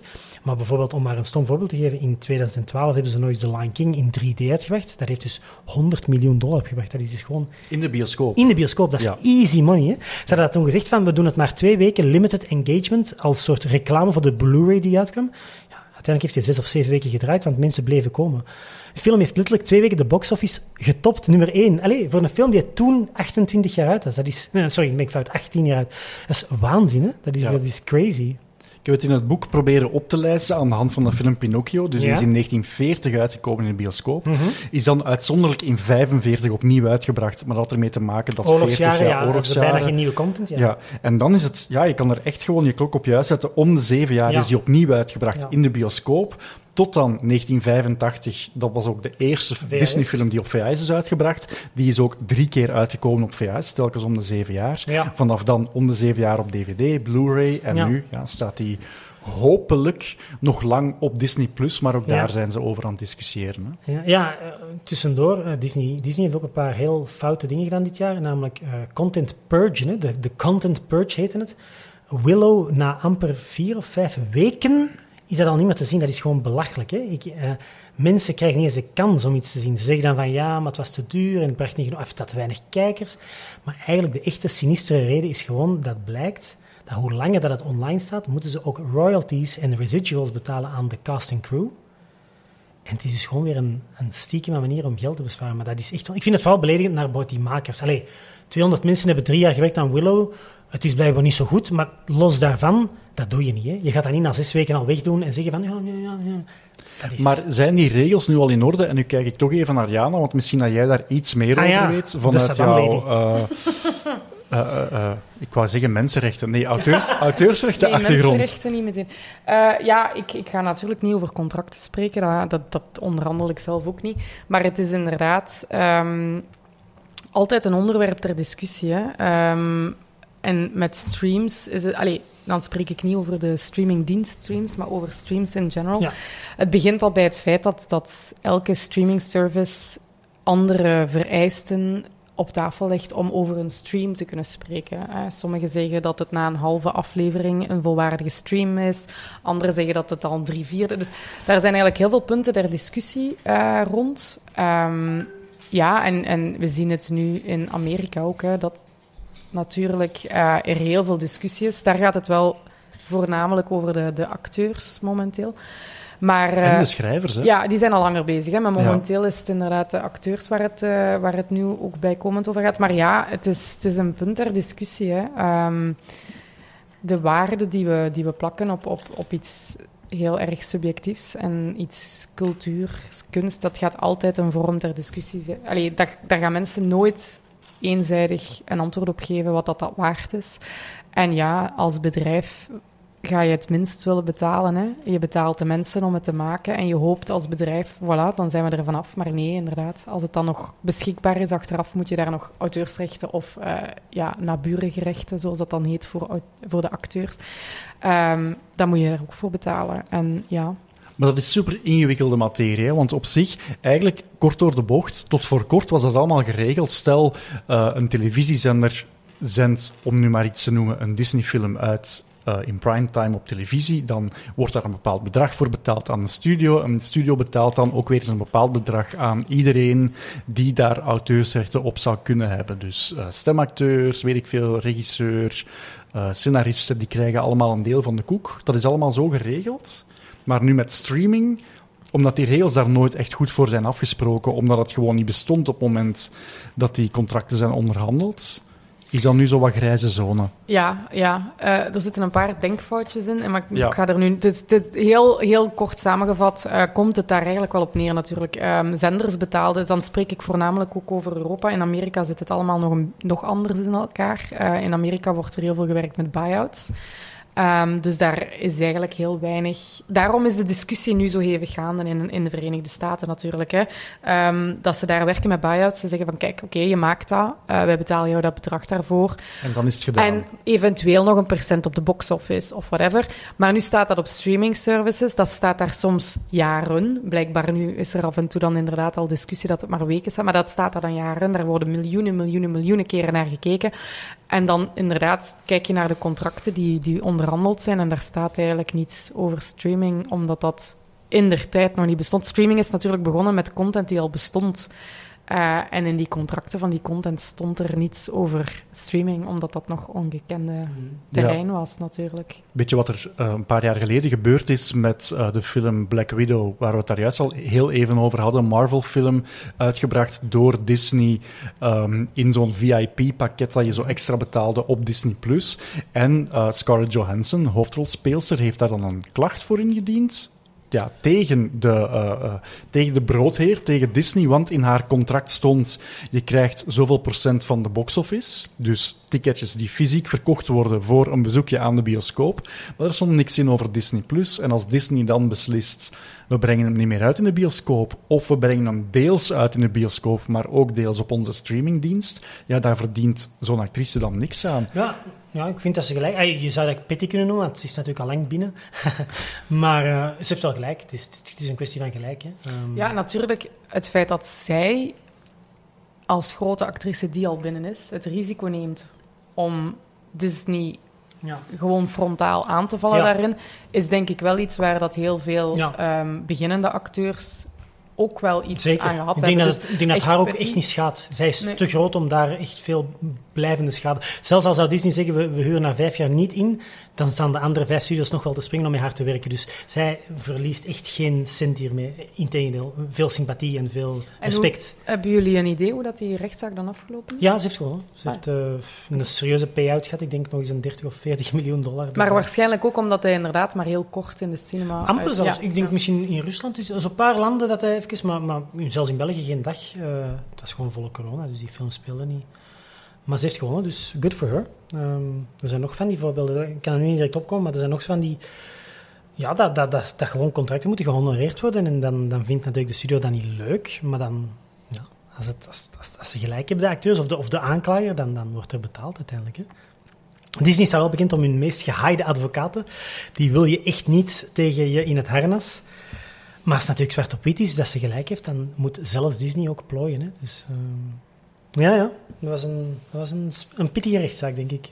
Ja, het is wat je zegt. Hè. Ja, natuurlijk, in de publieke opinie kan dat verkeerd overkomen. Dat je denkt van, allee, wat gaat zo iemand ja. met zoveel geld nu even gaan zeggen van, ik moet nog meer geld ja, hebben. Ja, maar het is wel exact dat. Hè. Ja, tuurlijk, het ik denk gaat... dat haar ook een statement echt wel was. Ja, Weet je wat er nu ook gebeurd is uh, een paar maanden geleden met de, met de première van Oppenheimer? Ja. Ja, ik spreek over maanden, omdat dit over een maand pas... Enfin, maar dus, ja... Um, waar eigenlijk op de première van Oppenheimer een deel van de cast gewoon van de Rode Loper is weggegaan, omdat er net op dat moment werd Dus, ja. aangekondigd, de, ook de acteurs gaan in staking. Ik vond dat mooi. Ik vond het mooi dat ze dat deden, dat, dat ze solidair waren. Uh, ik denk dat niemand het in kwalijk had genomen, omdat letterlijk het event al bezig was. Maar dat ze het dan toch doen, is een heel sterk signaal. Hè? Uh, Ja. ja. We hadden het over de, of we hebben het al een paar keer gehad, hè, over die giga-overnames. Uh, ABC was de eerste in 1996 onder Michael Eisner Ja. voor 19 miljard dollar. Ja, Julian, jij gaf al aan dat dat misschien zo wat een, een, een gekke zijsprong was van Ja, Disney, omdat ze zeker, aan het flirten waren met andere zenders. Maar historisch gezien is ABC wel een belangrijke zender voor Disney. Namelijk Mm, is dat van die Wonderful World of Disney? in 1954 Ja. Wanneer Walt Disney bij geen enkele bank een lening krijgt voor zijn eigen Disneyland, waarin zijn broer Roy Disney zegt als CEO en eh, de centenman van het bedrijf, de Walt Disney Company, zegt daar gaan wij geen geld in steken, Ja, want ja. dit is eh, geen gegarandeerd werk, succes. ja. Eh, hij niet alleen eigen centen in dat park, maar maakt hij ook een deal met ABC, een televisiezender, waar tegen hij zegt, kijk, jullie krijgen van mij exclusief Juist. elke week een Behind uur the scenes bij- ja, van het ja, park. Klopt, jullie, klopt. krijgen ja, eigenlijk meer, hè? Jullie, jullie krijgen een televisieprogramma van mij. Oké. En dat programma heet toevallig Disneyland. Ah, En dus man. elke week maakte die op ABC reclame voor zijn eigen park. in ruil voor aandelen in dat park, wat op dat moment zichzelf nog niet bewezen had. Ja, ja, ja. Waanzinnig slimmer hè, van Disney. Dat is echt een ja, meer zakenman dan, dan tekenaar. Hè.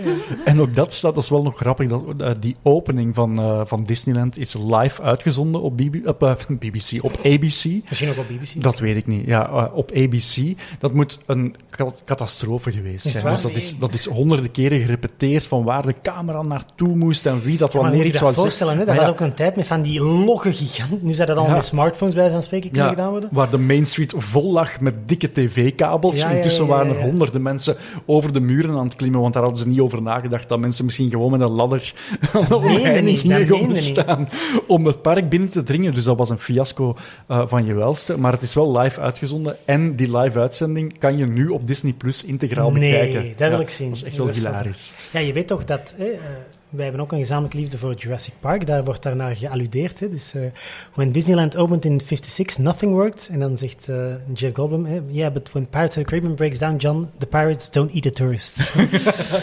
Maar het is wel waar. En het schijnt was bijna alles nog ja, vol mankement. Kinderfoutjes, kinderziekte.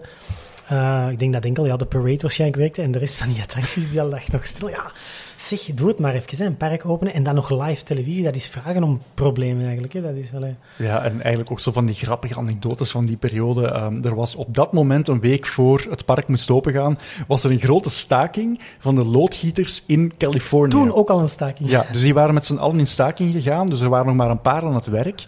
En er waren nog een heleboel dingen niet in orde, waaronder de waterfonteintjes. Oh. En de toiletten. Wauw. Oh, Waarop... Toevallig waar je allebei los ja, ja, waarop Disney zegt, ja, ik wil toch wel toiletten, want je kunt ze niet laten plassen in de straat, terwijl je kunt ze wel Coca-Cola laten kopen, wat dan toevallig een partner was van het park. Heel toevallig. Dus de, de pers gaf natuurlijk meteen de commentaar, ja, als je hier iets wil drinken, ben je heel veel geld kwijt, want je moet heel veel geld betalen. Dat was een voor... mooi precedent voor alle komende Ja. jaren. Tot nog altijd. Maar ja, natuurlijk, je kan het hem ook niet kwalijk nemen dat hij dan kiest voor toiletten. Ja, ja, nee, nee, nee, absoluut. absoluut. Uh, Maar dus ABC voor 19 miljard. Uh, en tien jaar later, op de kop tien jaar later, Pixar, Pixar, voor 7,4 miljard. Wat dat dus eigenlijk een koopje is, als je erover nadenkt, hè, in vergelijking met allee, ja, die zender. En dan zeker als je dan de inflatie aanpast, hè, uh, eigenlijk niet zo duur. Hè. Ja, en wat ik dan niet goed begrijp, vijf jaar later Marvel voor 4,4. Ook dat heel is, weinig. Dat is ook weinig, hè? Maar moet ik wel inderdaad de beding maken, Marvel was toen natuurlijk enkel comics. Hè. Dat was, uh, dat was net... Ik denk dat net Iron Man 1 was door Paramount gemaakt. En ik denk ook die Incredible Hulk door Universal. Dus dat was dan van twee... Dat was op het moment dat Marvel Studios nog geen aparte entiteit was. Ja, de comics... Als je zegt, we betalen 4 miljard voor comics, voor de, voor de rights op die personages, dat is al wel een stevig bedrag. Ik denk als ze vandaag, stel dat ze vandaag met die catalogus van 30 gigantische hits, ja, dan zou je waarschijnlijk eerder ook in de 20 miljard range gaan spreken. Maar dus Marvel Ja. was denk ik nog zo'n koopje, doordat het enkel die comic rights was. Ja, voilà, het ging over entertainment, Ja. dus niet over de stripverhalen zelf, maar enkel puur voor het De mogen om- exploiteren van films. Wat eigenlijk ook, sorry, zeg maar. Ja, min Spider-Man, want die waren al verkocht aan Sony. En dat is blijkbaar ook de reden waarom er om de zoveel tijd een volledig nieuwe Spider-Man is. Dus waarom dat we er al drie incarnaties hebben gekend en de tekenfilm. De, ja, zeg maar. Omdat die, blijkbaar zou in dat contract staan, als jullie niet uh, Uh, om de zoveel jaar een Spider-Man film maken, Ja. dan vervallen de rechten en komen die terug terecht Ja, bij Marvel het is- Entertainment. Het is niet per se een andere acteur. Die acteur is gewoon, denk ik, omdat ze een beetje pech hebben gehad met... Hey, Tobey Maguire heeft het drie keer gedaan. De vierde film is dan door de, door de mand gevallen. Allee, ruzie met Sam Raimi. De Andrew Garfield films hebben gewoon niet genoeg opgebracht. Nee, het is zeker niet, denk ik, de acteur. Het is gewoon inderdaad het feit, om de tien jaar minstens moet er een nieuwe film komen. Er moet, een, er moet content zijn, of ze verliezen die rechten. Dat is bijvoorbeeld ook al gebeurd met Fantastic Four. Dat ken je waarschijnlijk wel, dat verhaal. Dat is een grandioos verhaal. In 1994 is er dus een Fantastic Four film die nooit het licht heeft gezien van Roger Corman, de heel bekende, nog steeds levende 95 jaar B-filmregisseur. Roger Corman dacht dat hij dus een echte Fantastic Four film ging maken. Dat bleek een zogenaamde ashcan copy. En een ashcan copy is dus gewoon voor de rechten. Letterlijk een copy die je eigenlijk bij zijn spreken bij het vuur kunt gooien. Dus echt puur om die rechten te houden. Tien jaar later, maar als het dan weer, moesten ze weer, dan hebben ze wel een echte bioscoopfilm met, je weet al, Jessica Alba en, um, hoe heet hem, Griffith gemaakt. Uh, die was ook niet grandioos. Tien jaar later nog eens hebben ze dan een zeer, zeer slecht onthaalde gemaakt met onder andere Michael B. Jordan. En die was dan zo desastreus dat Fox zei, Nu geven we het op, we laten gewoon de rechten vervallen en dat Disney maar Fantastic Four maakt. En nu, hè. Maar dat is dus echt, dat gebeurt dus al vaker, zodat dat artificieel maken van dus eigenlijk letterlijk niet eens releasebare content, om toch maar, er is nog een geweldig voorbeeld, ook van Disney toevallig, dat is Warren Beatty. Warren Beatty heeft Dick Tracy gemaakt in 1990, een Disney-film. En Warren Beatty zegt nu al meer dan 30 jaar, ik kan een sequel maken. Maar hij doet dat niet. Maar daardoor mag dus niemand anders Dick Tracy maken. Maar Warren Beatty is natuurlijk ook wel verplicht om toch minstens elke tien jaar iets te doen met, met Dick Tracy. Wat heeft hij nu gedaan? Is echt waanzinnig. In 2012 heeft hij dus ook weer zo'n Ashcan copy gemaakt. Hij heeft dus een soort television special, iets van een half uur.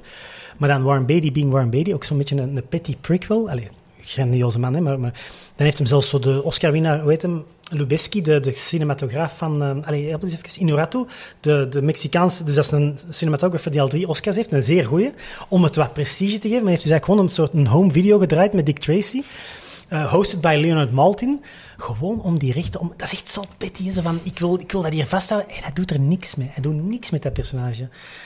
Maar ja, dat is dus Hollywood ten voeten uit, zo ik, ik, ik, ik was een eerste en, jij, en de rest kan stikken. En Ja. Spider-Man is daar een prima voorbeeld van. Zolang dat Sony om de tien jaar minstens een film maakt, blijft het van Sony. Ja, maar ze hebben intussen wel een soort van monsterpact. Dat is wel ze ongezien. personages uitwisselen voor elkaars Toen dat, projecten. dat werd gelanceerd, dus, hè, dus dat Sony en Disney samenwerkten voor Spider-Man, dat is denk ik nog nooit in de geschiedenis van Hollywood, hebben dat echt water en vuur, Kain en Abel studios zijn. Of toch, is het al gebeurd? Vertel. Ja, in mijn herinnering Vertel. één keer. Vertel. Um, Who Framed Roger Rabbit? Klopt. Maar dat is iets... Ja, nee, je, Dat is ook een buitenbeentje, maar het is een touchstone film. Dus een Disney film Mm, waar klopt, ook klopt. Looney Tunes personages in zaten. 100% gelijk.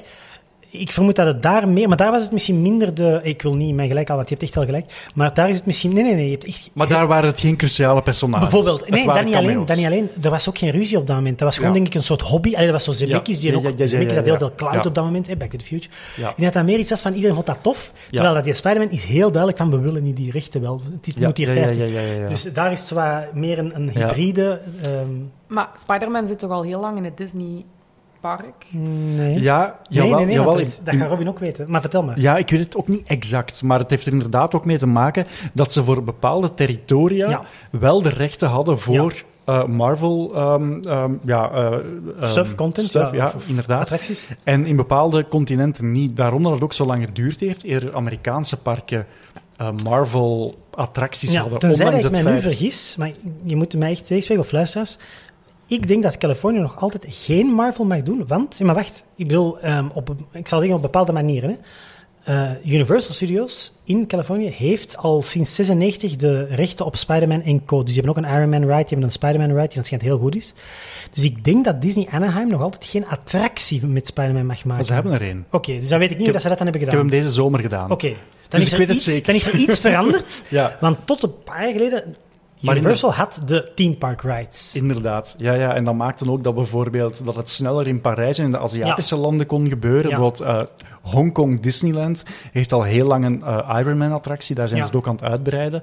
Maar ik denk dat er inderdaad zo weer wat... eh, Ja, nu wel want- weten wat er is dat dat nu toch mag. Maar Want ik weet echt wel als kind dat ik in... in toen was het ehm Studiospark nog Ja. maar net open in, in Parijs. ja. En daar zat dan zo in zo'n een restaurantding een Spider-Man tegen Ah, de toch? muur. Dat was geen attractie, maar daar zelfs nog Spider-Man voor- tegen de muur. En Ja. ik snapte dat langs geen kant. Dat want ik nog- zag ja, echt niet de link met dat is dan nog voor de overname van Marvel. Dus dat is Ja, dan wel ja, ja, ja. helemaal waanzinnig. Ja, dat is dan misschien dat ze, dat, dat ze dan toch de rechten hadden om het in een restaurant of zo te doen. Zo van, het is Hollywood, het is zo van Hollywood, Ja. Celebration of Hollywood. Want ze hebben, ook, ze hebben toch zo die leuke paraplu, para, eh, Le Parapluie de Cherbourg, dat is ook niet Disney. Dus misschien dat ze in dat studiospark een paar kleine Ja. dingetjes mochten doen. Tot vorig jaar bijvoorbeeld, als je aan het aanschuiven was om het park binnen te gaan, stond daar, ja, ze noemen dat een eh, background loop. Ja. Daar staat gewoon een uur lang muziek op en dat wordt constant herhaald. En in het Studiospark was dat eigenlijk, ja, waren dat heel veel eh, Europese, maar ook Amerikaanse filmmuziek. Niet per se die lang niet met Disney te maken had. En vorig jaar hebben ze dat eigenlijk quasi allemaal vervangen door Marvel, Star Wars. Eigenlijk alles wat... Of, en Fox natuurlijk, hè, alles wat nu Weet in de je dan wat de reden portefeuille was dat ze zit. dat dan ook mochten doen in muziek? Was dat een soort gentleman's agreement of zo? Maar muziek is denk ik, en dat gaat, dat gaat Jana wel kunnen bevestigen, denk ik, dat is gewoon een ja, feit als je ergens muziek afspeelt. Je kan altijd muziek ergens afspelen, maar je gewoon betaalt betalen, gewoon, ja. ja. je moet gewoon aangeven Zet wat je hebt ja. gedraaid. Terwijl als je daar echt ook iets meer mee gaat doen, die personages gaat gebruiken, Ja, ja. dan gelden er andere Maar rechten. ik kan, me zo, ik kan me zo voorstellen dat iemand als een Bob Iger of zo, allee, of mensen die echt gepassioneerd zijn door Disney, dat die ook misschien dat niet zo leuk vindt om dan Fox muziek, ah, of Universal of, of, of Warner Bros. muziek te draaien. Dus ik vind het dan gek dat het tot vorig jaar wel kon. Eh, want uiteindelijk is het altijd stiekem. Ik zeg maar iets, als je Harry Potter, als je Hedwig's team speelt, maak je stiekem wel reclame voor Harry Potter, wat concurrentie is. Dus Ja. het is een beetje gek, maar kijk, als het- Maar Julian, wij nerds, wij herkennen die muziek. Maar, zelfs mijn vrouw herkent het Hedwig-team. ja, maar zij is grote fan van Harry Potter. Klopt, Ja. klopt, klopt, klopt, klopt. Zou jij het herkennen, Jana? Ik weet het niet. Ik ben, ik ben wel... Oh ja, ja, jawel, absoluut wel. Ik denk ja. dat zelfs Warner Bros. het als een soort unofficial theme song heeft. Dat er heel veel Warner Bros. films beginnen met Hedwig's Team. Is dat- Alleen de Harry Potter Toch films. alleen die? Ja, Ja. Voor de andere eh, Warner Bros. films is het nog altijd, godzijdank, eh As Time Goes By uit Casablanca. Ah, hoe gaat dat nu weer? Kan je dat neurien? Of is dat En dan groot Ah, ja. georchestreerd. Zo wakker. Ja, ja. Ja, en met Disney is het eh, sinds de jaren 80 eh, When You Wish Upon a Star. Of in de jaren 80 waren het de eerste zeven noten van dat nummer, Van het, Pinocchio, eh, ja. Pinocchio. En sinds de tweede Pirates of the Caribbean hebben ze eigenlijk het Disney-logo opnieuw gemaakt, In digitaal, 3D, ja, ja, in ja, ja, 3D. En daar is al een grootse orkestrale versie van datzelfde nummer voor gemaakt. Dat had ermee te maken dat de Disney-bazen bij de originele Pirates of the Caribbean... eh, dus ja, Pirates was eigenlijk een attractie in Disneyland. Die Is nog attractie... steeds een attractie. dus- Exact. Die attractie bestond al sinds eind jaren 60. Snapte ik ook nooit. Was, was, totaal niet, ja, was totaal niet meer populair bij het publiek. Waarop Disney zegt: ja, ofwel moeten we die attractie afbreken, maar dat is gigantisch groot. Ofwel moeten we iets verzinnen dat mensen terug naar die attractie willen gaan. En dan hebben ze een, een, een film gemaakt. En die eerste rushes van die film komen binnen met dan Johnny Depp als. Met Geoffrey Rushes. Ja, Oh, zo zegt hem op. Sorry mensen. En dus met Johnny Depp als hoofdrolspeler Ja. in een ja, eh, weinig stoere versie van een Ja, piraat, laat ja. ik het zo zeggen. Ik Ja. weet niet wat het in woke-termen vandaag is. Dat was eigenlijk En- gewoon een rockster, was Keith Richards aan het spelen. Hè. Ja, Een maar- Een verzopen piraat. Hè. Bij Disney denken ze, die heeft wel wat ja, bijna verwijfde trekjes. Dat vinden we niet Oogschaduw tof. vonden ze ook niet leuk. Ja, vond, ja en, en we gaan onze naam daar afhalen. Dus dat is een van de weinige Disney-films ooit waar geen kasteel voor staat, waar niet Ah. voor staat Disney Presents. Dat is gewoon direct Pirates of the Caribbean. Serieus? Die film, op de CD staat het niet op. Hans Zimmer heeft zijn naam eraf gehaald als Klaus Badelt geworden. Ja. En ehm, ja, die film wordt een gigantisch succes. zeggen, daar hebben ze waarschijnlijk wel wat spijt van, hè? Waanzinnig succes. En voor de tweede film denken ze, ja, nu moeten we toch wel vooral duidelijk maken dat het van ons is. Ja. En hebben ze dus hun eigen logo, te- zodat dat, blauw, dat lichtblauwe kasteel tegen die donkerblauwe achtergrond, 2D, go- het kon niet slechter, maar dat was in de jaren 80 cool. Dat gaan we vervangen door een CGI-versie. Ja, ja, ja. En dat is de versie die we vandaag nog altijd is nog eens gebeurd, hè? dat Disney te weinig vertrouwen had in hun eigen product. Dat is met eh, The Nightmare Before Christmas. Vonden ze, dat is nu ondenkbaar, hè? dat is nu zo'n geliefde film. Maar in 1993 vonden ze dat zo wat te raar en wat te donker en wat te Tim Burton-achtig. Waar ik denk van, ja, als je Tim Burton vraagt... Hè? enfin, hij is niet de regisseur, maar is wat. Ehm, We zijn Dus het wel zo uitgebracht. Ja, Tim Burton's The Nightmare... Present. Ja, en Tim Burton is inderdaad, ja. ja. Maar dus iedereen denkt dat hij de regisseur is, maar hij is de producent. En, en de bedenker van de personages. Eh, maar dus die film is onder Touchstone uitgebracht van Disney. Was absoluut bang om de brand te verbranden. Eh, en dan in een soort, ik vind dat altijd zo'n beetje cheap dan. Dan wordt dat toch een geliefde classic. Dus tegen dat hij dan zo in 2006 op Blu-ray uitkwam, dan was het natuurlijk full-blown Walt Disney Presents. En dat was dan lang... DVD was het toen nog. Ja, sorry, 2006 was al Blu-ray. Maar Was er al Blu-ray? dat is het eerste jaar van Blu-ray, maar maakt niet uit. Dus, nu ben ik petty aan het doen, maar dat is echt niet belangrijk. Ik weet niet of die toen al... Maar het kan, Nee, nee, het kan, nee, het kan. nee. Je ja, hebt gelijk. Nee, nee, maakt niet uit. wacht, ik maakt wil- niet uit. Ja, Ik wil het voor de record juist zeggen. Je hebt gelijk dat in 2006 niet de Blu-ray was die uitkwam. Ik denk dat in 2006 is hij in Amerika nog in de bioscoop voor Halloween Ah, heruitgebracht. ja, ja, ja, ja oké. Zelfs in een sing-along ding, of in 3D. Ze hebben hem een paar keer, ze hebben hem een aantal jaren heruitgebracht. Alleszins, toen was Stond het dus Walt Disney Presents. Dus eigenlijk echt zo, hoewel ze eerst bang waren dat het Ja. Touchstone was, was het ineens van, we zijn trots, het is van Ja, ja, Disney, het is van ons. En sindsdien wordt ook elk jaar, eigenlijk vanaf ehm, Halloween tot en met kerst, wordt de Haunted Mansion, in Parijs dat Phantom Manor, maar in Amerika heet dat de Haunted, Mansion, Mansion, wordt ook dat film, volledig eh, gerebrand naar The Nightmare Before Christmas. Eigenlijk is dat een heel ja, rare overlay van de originele attractie met dan af en toe zo'n Jack Skellington, maar Ja. puur gewoon om te laten zien, zie, The Nightmare Before Christmas, dat leeft ons. ook Ja, ja, ja. in ons park. Ja, dat is nu echt wel een... Dat is echt een film, dat is echt een modern classic. Hè. Die is dit jaar, die is zo oud als Jana, die is 93. Goed jaar, hè. Jurassic Park, eh, hè, 93 is echt een topjaar. Ehm, maar eh, The Nightmare Before Christmas is, hè, dus die is nog maar 30 jaar. Dat is niet oud in de filmgeschiedenis. Heel jong, echt super jong. is gisteren geboren. Ehm, maar, maar die is nu al een classic. Dat is echt een eh, prachtige film. Hè. Ondenkbaar En de reden dat ze dat gedaan hebben, is omdat eh, Tim Burton dat verhaal bedacht heeft. Die heel korte periode, begin jaren Ja. 80, dat hij voor Disney gewerkt heeft. Ja. Hij heeft daar twee dingen bedacht. Dit verhaal en Frankenweenie. En Vincent ook, hè? En Vincent, ja, Ja. Vincent, maar Vincent is nooit een remake van geweest. Frankenweenie nee, heeft hij een kortfilm van gemaakt. Is dan eh, ja, een jaar of tien geleden zeker. Mm, ja, Is een Disney-film van 2012 gemaakt. denk ik, ja. ja, En, dan, en dan The Nightmare natuurlijk. Ja, ja, ja, ja. dus eh, Tim Burton is letterlijk ontslagen bij Disney. en dan door Omdat de, te weird deed. ja, en dan door de grote poort, na het succes van Batman, dan hadden ze weer door van oei, misschien moeten we dit toch nog eens een kans geven. ja, Ook weer een beetje opportunistisch, hè, Disney. Zo. uiteraard. Maar ja. Nu, Tim Burton hebben ze niet vast in dienst kunnen nemen, als in, eh, hij mag af en toe nog eens een remake maken, maar ik denk dat hij daar zelf ook genoeg van Ik heeft. vind dat Tim Burton echt de laatste jaren wel een beetje van zijn stoel is gevallen. hè. Zo Ja. Een Dumbo remake. En is dat nu echt de grote Tim Burton? Ja. Nee, maar ik denk dat hij dat zelf ook vindt. En ik denk niet dat we nog iets ooit van hem gaan zien onder Disney-vlag. Ah, de, de keer dat ik hem mocht interviewen toen Ja, dat hij in Ik Genk was, eh, dan zei hij ook van ja, maar er zijn zoveel details waar dat Disney dan nog eens over gaat achteraf. Je hebt gewoon totaal geen creatieve Ik vind dat vrijheid. zelf, dat zelfs iemand als Tim Burton, dat ze Ja. die geen carte Eigenlijk zouden geven. ze tegen zo iemand moeten kunnen zeggen. Die heeft hem toch wij al, vertrouwen ja, die heeft toch al bewezen wat hem kan. Ja. Als je ziet, eh, want Barbie hebben we nu al vermeld, ik vind dat zeker niet de, het meest leuke dat ze ervan maken. Ah, Ik bedoel, ik vind hem leuk, hè? Leuk, hè? Maar niet... Pas op wat je zegt, hè, man. Nee, ik wil gewoon zeggen, dat is toch niet de best movie of, of all time. Dat nu niet. Het is gewoon een leuke film. Maar ik wil zeggen, hoeveel... eh, hoe stoer dat Mattel er is mee omgegaan.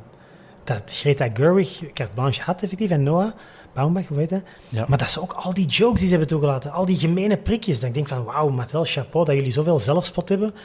Ik zie Disney niet doen. Allee, Als morgen een film Als, komt... ik denk dat Disney er naar kijkt en denkt, damn, die hebben keiveel geld Ja, ja. Misschien moeten we Dan ook gaat eens- Disney dat wel Misschien doen. moeten we toch nog eens een subversieve film, zo Emperor's New Groove-stijl maken. Hè?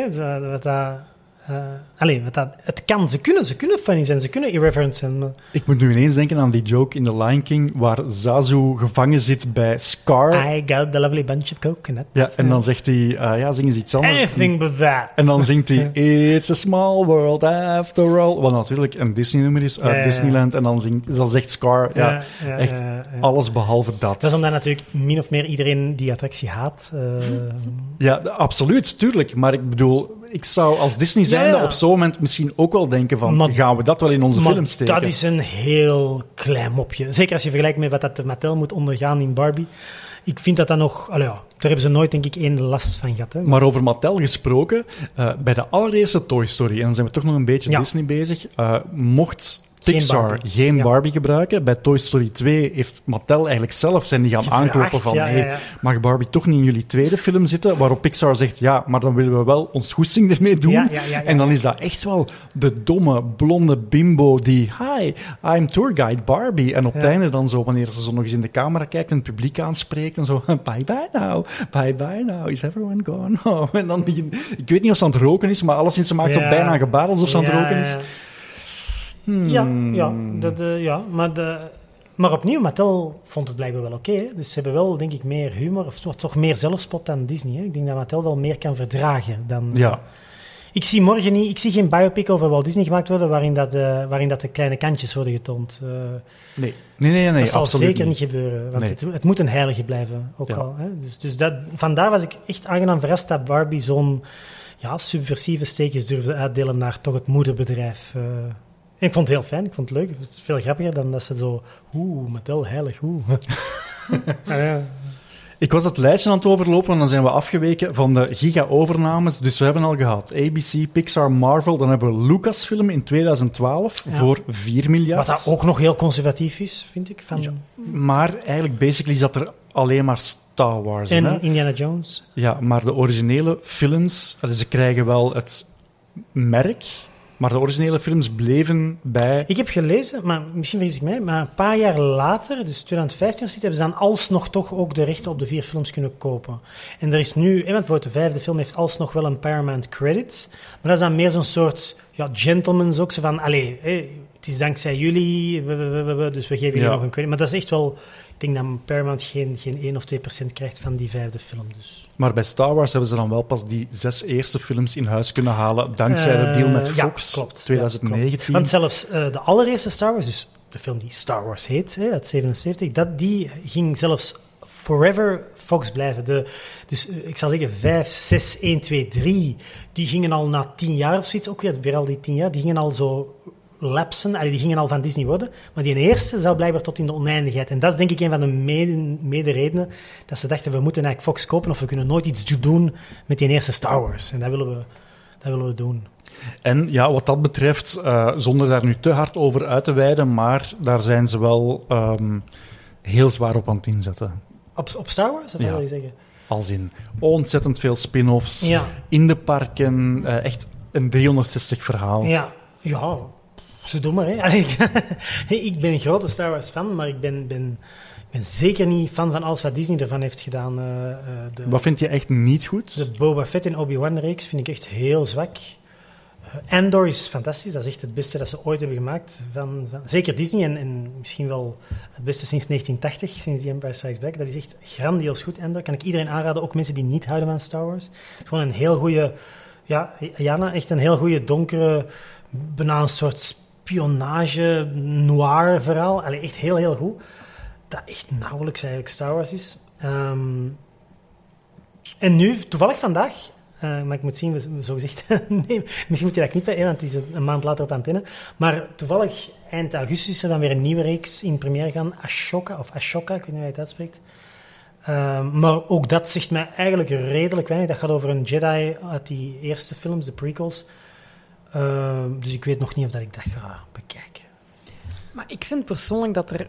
Er is ook zoiets als te veel spin-offs. Zeker. En ik vind dat ze met Star Wars, ze zijn mij volledig kwijt. Heb Ik- jij, heb jij de original films gezien? Heb je Ja, de, de negen ja, films heb jij gezien? Ja, en ik, ik, ik, ik ben een grote fan van de films, ook Mhm. de Disney-films. Mhm. Ik weet dat dat heel controversieel is. ik vind Ja, dat ik wel vind films. Jedi wel goed, maar... Ja. Ehm, maar al die spin-offs, ja, nee, dat, het, het, het wordt te veel. Ehm, kan gewoon, mijn, mijn hersenen kunnen dat Nu natuurlijk, je niet meer zegt, jij zegt je hebt geen Disney Plus, dus jij mist ze sowieso. Allee, you don't care, want je Ja, hebt- maar ik heb wel een lief dat Disney Plus heeft en dat met Ah. mij van alles, van die series, en dat ik zoiets heb Nou, van... mag ik dan toch echt- proberen, Endor, geef het, geef het drie afleveringen. Want ik vond het van seconde één goed, maar er zijn heel veel mensen die zeggen dat de eerste twee een beetje traag zijn. Ik hou van traag. Slow burning drama en zo. Maar de derde is echt voor de veel mensen dan de, de trigger. En, en zeker ook vier en vijf, dat is dan, ik ga geen spoilers geven, maar Andy Serkis speelt de pannen van het dak. Jij hebt gezien, Robin? Hè? Eh, Stellan Skarsgård is waanzinnig goed in een dubbelrol. Het is echt gewoon, eigenlijk al gewoon voor de cast moet je zien. Eh, Diego Luna is uiteraard ook heel goed. Maar het is echt een, het is zo anders en het is zo goed gedaan. Eh, ik kijk heel hard uit naar het, het volgende seizoen, dat nu wel helaas vertraging heeft door die vermalendijde strike.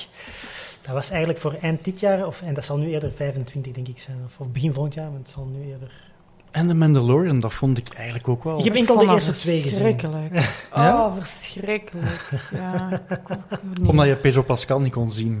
Ja, eens dat ik wist dat hij het was, was ik natuurlijk helemaal van... Nee, ik weet het niet. Ik vond dat verschrikkelijk. Ik, vond heb dat- ik heb een, enkel seizoen een 51 aflevering en een half gezien en dan dacht ik echt, nee, dit ga ik aan mij laten voorbij gaan. Ja. Dat mag, dat mag. Ik vond dat wel leuk, maar het schijnt seizoen 3 gaat wel compleet off the rails. Ik heb dus enkel 1 en 2 gezien.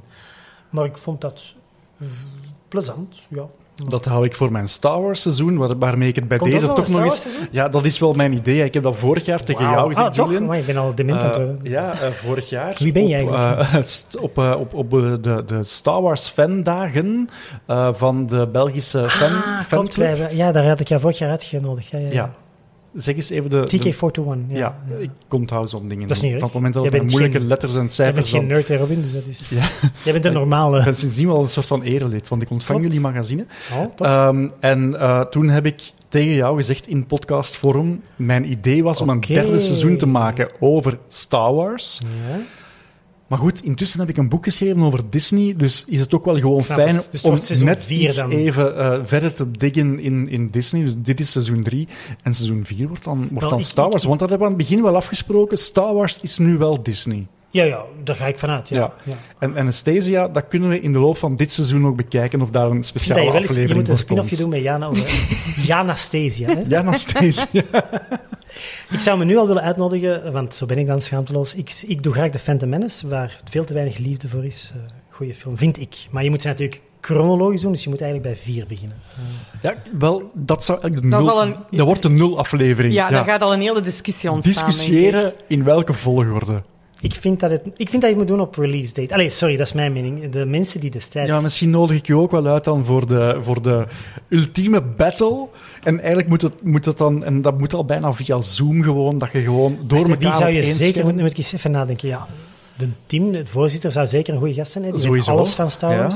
Ik denk dat Alex Agnew een heel grote Star Wars fan is. Ehm, ik ben aan het denken, wie vergeet ik nu? Er zijn nog zo'n paar van... eh, dingen, eh, Gene Thomas is een heel grote fan.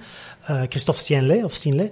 Dus ja, je kunt er zeker een goede zoom van maken. Eh, Fokke, Fokke van der Meulen zou ook Fokke, wel heel goed kan lekker zijn. roepen, ah, Star Wars, ik haat het, ja. Die verdomde Jar Jar Binks. Nou, nou, nou, nou. Alleen de eerste drie tellen mee. Ja, oké, dat wordt een heel kort seizoen dan, hè? Ik, eh, ik had trouwens nog een grappige primeur. Eh, Fokke zei me dat hij, hij was zijn plan voor 100 jaar Disney, een anti-Disney. Hij zei, ik ga een anti-Robin Bros podcast maken. Fuck Disney. Zo, voor 100 jaar. Want ik haat eigenlijk Disney. En dan, ik zeg, ja, maar je houdt toch van Aladdin? Eh, ja, maar dat is enkel voor Gilbert Gottfried. En hij was, hij was al helemaal aan het druk maken. Zoals hij enkel hij zich kan druk maken. Ja, Fokken heeft mij ook al een paar keer gemaild, want dat vind ik eigenlijk niet zo tof. Oh, dat, ehm, ja, dus de podcast heet Disney Klassiekers. Dat was voor mij een knipoog naar wat er vroeger op de, op de videocassette stond, de Disney Classics. En eh, ja, vanaf het moment dat je dan aan de jaren 2000 komt, eh, ik wou ze dan ook wel qua een erezaak van maken van ze Mhm. allemaal te bespreken. Ja, tuurlijk zijn dat geen klassiekers meer. Maar Disney noemt het zo, ja. Maar ja, en, en mijn podcast heet nu ook zo, dus wat maakt mij het uit? Maar heeft al een paar keer gemaild van, dit zijn geen klassiekers meer, dat mag je niet doen. Dan denk ik, ja, dat is waar, maar wees gewoon eens wat lief voor mij en wat maakt mij Bij het uit? deze, bij deze een warme oproep. Kom aan, Wees aan, ja, nee, Wees het, lief het voor is Robin oké. Het is oké. En, Nee, eh, maar nee, maar nee. Maar, maar ik vind, hij, hij heeft wel een punt. Allee, wat aan mij ook stoort, eh, ik zal nu maar zeggen, Frozen 2 komt uit. En dan is hij effectief Disney Classic. En dan denk ik van, ja maar jongens, de film van dit jaar is geen classic. Hè? Maar ja, ze doen het gewoon. Nee, tuurlijk, en daar ben ik het volledig mee eens. Maar ik ga mijn podcast na Nee. zoveel afleveringen niet van naam veranderen. Tuurlijk want niet. Ook dat is een podcastregel, niet van naam veranderen. Is dat zo? Dat wist ik zelfs Ja, niet. als je je naam verandert, dan verlies je ook weer een, mogelijk een deel van je publiek. Dus als het een eh, Star Wars seizoen wordt, blijft het gewoon Disney-klassiekers. Dat geef ik al even mee. Ook Waar we die het- Anastasia-aflevering, die wordt Valt dan onder dus vlag bij- Disney-klassiekers? Bij dat... Allee, dat eindigt dan de Het discussie. pleit is gewonnen hè, voor de Anastasia. Is een Disney. Voilà. als die, Echte als die luisteraars, er- als jullie die afleveringen willen, kom aan, go for it. Laat het weten via, Laat het de, weten. via de geëikte kanalen. Waar we het niet over gehad hebben, Julian. Ja. Wat jij ook doet, eh, en niet heel veel mensen weten dat, dus bij deze ook een warme Ah. oproep. Je hebt een YouTube-kanaal waar je alles bespreekt van Disney in combinatie met voedsel.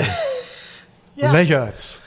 Ah, dat is nu een van de weinige dingen dat ik niet veel woorden aan moet vuilmaken. Ja, dat is het gewoon niet. Dus ik, ik, ik vind iets van Disney dat eetbaar is en ik recenseer het. En ik ben onlangs naar de VS geweest. Dus Heb je voor mij iets gevonden? Ik voelde mij verplicht van iets mee te brengen. Ik ga het even zoeken. Oké. Ik had het je ook wel gevraagd, hè, want je was zo'n lieve jongen. Je zei van, ik wil voor jou wel een laserdisc zoeken in Amoeba Records. Maar ik zei, misschien is het leuker als je iets eetbaar vindt. Hè? Ik hoop dat Maak het... er eh, een ASMR-stukje ja, van. ik hoop dat het niet te hard verkruimeld is. Maar Het verkruis. Oh. Omschrijf het, Julian, voor het de is- luisteraars. Dus voor de luisteraars, ik ga het dus nog niet openen, want dat is dan voor mijn kanaal. ja, heel graag. Maar ja. het is dus de do not, do not purchase if bag is open or torn. Staat hierop. Celebrate Disney 100 Years of Wonder with a wonderful snack. En ik denk, als ik het zo zie, zijn het eigenlijk van die kleine zoute... ehm voilà. Ah, goldfish. Ah, ik dacht zandkoekjes. Nee, nee, nee. Het zijn van die cheddar koekjes. Dus jij lust het al niet, ik kan Nee. je zelfs al niks aanbieden. Ehm, eh, ik vind het wel heel grappig dat je het zelfs maar tot 10 augustus mag verkopen. Dus, dus het is blijkbaar niet zo lang goed. Dat is grappig. Sell by 10-8. Ehm, 23 of 24? 23. Dus ja, want je hebt het wel gekocht in juli. Ja, ja, maar het is al... Ja, en het is cel, hè. Het is cel, dat is Amerika. Eh, als je daar je lasagne omdraait en hij is verkeerd, kunnen daar al een, eh, Ja, ja. een aanklacht ik voor vind het- indienen. Ik vind Dus het heel leuk. Het is dus Goldfish, heb ik er alleen maar van gehoord. Dat is inderdaad een heel bekend merk. Bij, bij ons hebben ze dat niet. Maar bij ons hebben ze wel, in de, eh, bij de cafés heb je heel vaak zo die kleine zoute visjes ook. Dus dat is het eigenlijk, maar dus in Amerika is dat een aparte brand. En dus blijkbaar hebben ze dus ook van die kleine cheddar crackers. Jana is ondertussen aan het ruiken aan het pakje. het is geurloos. Allee, Eh, wat, wat ik ook heel, wat ik erg over te spreken ben, is dus, ehm, het zijn dus verschillende figuren, zie ik nu al. Maar ze hebben zelfs de, de, ze hebben de old school Donald Duck gebruikt. Dus het is, Ja. eh, het is, een, het is een, een oud design. En was verder op de verpakking ook eh, Elsa, Minnie, Woody en Dory. Dus het zijn minstens die vijf vormpjes. Ah ja, het visje is natuurlijk gewoon Dory. En als die inderdaad zo zijn zoals op de verpakking, dan lijken ze er heel goed op. Nu, vermits dat het wat gekruiseld is, weet ik niet of dat is... eh, Ja, kijk, wees wel ehm, eerlijk in je bespreking als je het doet. Hè. Alleen niet dat ik hier aandelen heb of zo, integendeel. Maar er gaan dus waarschijnlijk een aantal koekjes verkruimeld zijn Ja, door die- mijn valies. Die hebben de reis niet overleefd, maar dat is maar ik erg, hoop dat er ook wel nog een paar gewoon Ik heel zijn. ik hoop En die kan je tonen in de camera. Yes. Waar en vind- Robin even vermelden ook, hè. Ja, waar, waar, Zeker. waar vinden we dat dan? Dat is dus mijn YouTube-kanaal. Dat is youtube.com slash Julian de Bakker of Julian Belgium. Soms is het nog eh, de oude Ja, dat URL. wordt al verwarrend, hè, Julian. Sorry, ik denk als je zoekt op Disney Kitchen plus Julian in het YouTube-zoekvak, dan zal je mij ook... Want ik denk dat er geen enkele andere nerd is die Julian heet die Disney Kitchen bespreekt. Dus, eh, Ja. Ja, na volgende week gaan we het hebben over hoofdsucces, Disney, de evolutie. En dan gaat het vooral over ja, eh, hoe dat er op 100 jaar toch wel veel veranderd is in de manier hoe we naar de dingen kijken. Kijk je daar nu al naar Ik uit? kijk er naar uit. Ehm, mag Mickey ondertussen al in de keuken staan? Eh, wat mij betreft wel, maar als het over merchandise gaat, dan mag het niet van Disney. Maar dat is kei raar, want je kunt wel zo van die cakevormpjes kopen in het hoofd van Mickey. Inderdaad ik vind het... dubbel, sorry, ja. ik vind het... Ja, daar gaan we het volgende week Ja. gewoon super Ik ga, uitgebreid er- over ik ga daar nu al heel veel over Ja. nadenken. Ik, Julian, heb jij nu al een mening daarover? Mm, Nee, ik heb al te veel gezegd. Maar ik wilde nog wel weten, wie is jullie gast voor die aflevering? Dat zal je volgende week zien. Of horen, hè? Ja, vooral horen eigenlijk. Ja, ja, die aflevering ga je filmen. Enkel die. Nee, die gaan we niet filmen. We gaan wel nog een foto maken met jou, dus je kan het ook wel zien. Maar dat is dan gewoon een eenmalig stilbeeld. All good, all good. Ik, Ja, eh, geen motion picture. ik zou je willen bedanken dat ik weer al te gast mocht zijn voor de vierde keer. En de vijfde keer is dan gewoon de Phantom Menace. Hè? Ja, Ik- voilà, ik je hebt jezelf- je hebt jezelf uitgenodigd, Ja, dus dat is, eh, bij deze- schaamteloos. Voilà. Maar de vraag is of dat je veel andere mensen zou vinden voor de Phantom Menace. Ik vermoed dat dat net zoals bij Atlantis is, dat het, dat het niet dik gezaaid is, de fans van de Phantom Menace. Ik heb er één.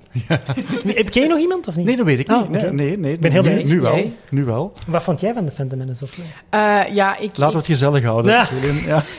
ik, ik, ik ga mijn mening spuien eh, op, op de Instagram-post van Robin eh, als hij de aflevering... Ik weet zeker dat er nog wel één of twee fans wereldwijd zijn van die film. Eh, Ja. Maar ik ben dan weer fan van de Disney-films van Star Wars. en daar is ook heel veel... Opnieuw, eh, The Last Jedi is heel gehaat online, maar ik vind die echt goed. Dus ehm, ik ben zeker een, een apologist van eh, The Last Jedi. Het mooiste over Jar Jar Binks, en daarmee wil ik afronden. Ik was ooit op Star Wars Celebration, Ah. toen eh, het de, ik denk de 40ste verjaardag was van de Dat zal dan eerste 17 zijn film. waarschijnlijk. Ja. Ja, en eh, ik was daar voor de krant en, en er was een panelgesprek waarvoor ze echt de, de, heel de cast hadden uitgenodigd, maar dus ook George Lucas, dus op het moment dat het al lang van Disney was. Ja, ja. En op een bepaald moment begint hij te vertellen over Jar Jar Binks en je voelde echt, heel die zaal ging boe, boe. en je zag George Lucas zo echt kijken van... Am I the only one? Alsof hij de enige was die fan was van zijn eigen personage. Ja? Mag ik, mag ik bij deze toch nog een afsluitende George Lucas-anekdote? Er is zo'n geweldige documentaire over de Phantom Menace op de DVD. The Beginning heet die. Die zei het beter dan de film. Dat is echt fantastisch. Dat is een soort fly on the wall. Niks talking heads. Gewoon 100, allee, een uur lang making-of. Echt heel goede documentaire. Staat denk ik op YouTube. Moet je zeker eens checken. En ehm, er is een bepaald moment dat ze dus in de Tunesische woestijn zijn voor dus die pot race scènes. 130 degrees Fahrenheit. Allee, echt zo eh, sterven, 40 graden Celsius, whatever. En die arme Ahmed Best zit dus in zijn latexpak van Jar Binks. Dus, hè, want het is wel een CGI-personage, maar dat was wel de motion... De reference was on the set, dus die man zit daar te zweten als een rund. En George Lucas ook in jeansbroek met flanellen hemd in de woestijn. Je zou denken, korte broek. Nee, nee, jeansbroek en flanellen hemd. En George Lucas vraagt in zijn typische, grappige... Je weet al, die heeft ook zo'n heel herkenbare stem. Zo'n beetje te hoog, zo'n beetje zo Kermit zo. zo. Hij is van, how are you? Zegt hem zo tegen Ahmed Best. En Ahmed Best zo, ha, you know... I'm cool, but I'm hot. En zo. Dat is zo'n beetje... En George Lucas zo, huh, wish I could say the same.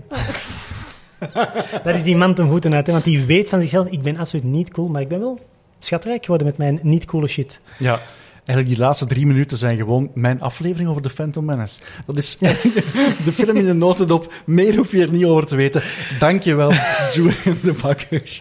Dankjewel Jana, dankjewel Robin, om mij te tolereren. Dat is... Dat, nee, nee, nee, nee, zo gaan we niet afsluiten. nee, nee, nee, nee, nee, nee. Nog een, nog een grappig verhaal. Nee, nee, nee, nee. nee, nee. Misschien kunnen we het over Zelda hebben. De coolste kat ter wereld. Van Oh, en nu begint zo de aftiteling, dat is zo de, de, de, de creditmuziek. Ja, zo- nee, ja, nee, dat, weet je nog, zo dat muziekje dat had op de video's vroeger, als zo de, de, de waarschuwing van de... eh, ta, ta, da, da, ta, ta, da. dat was zo, weet je nog, dat was zo een, een, een NVPR of zoiets, dat was zo'n Nederlands, eh, een soort sabam van Nederland, van don't copy this video. En dat is zo, je, je gaat dat zeker kennen. We gaan het eens op YouTube opzoeken. Dat was zo'n soort grid, iets met, met vierkantjes. En dan, dat viel dan zo plof, zo'n soort zwarte grijze tablet viel dan op, op, op, op een grid. En dan kwam die tekst zo gescrolld. En dan was dat zo'n heel... Zo'n echt een heel grappig muziekje. En nadien hebben ze dat door iets hyper veranderd. En dan zo... Ik weet al, je je steelt toch geen tasjes?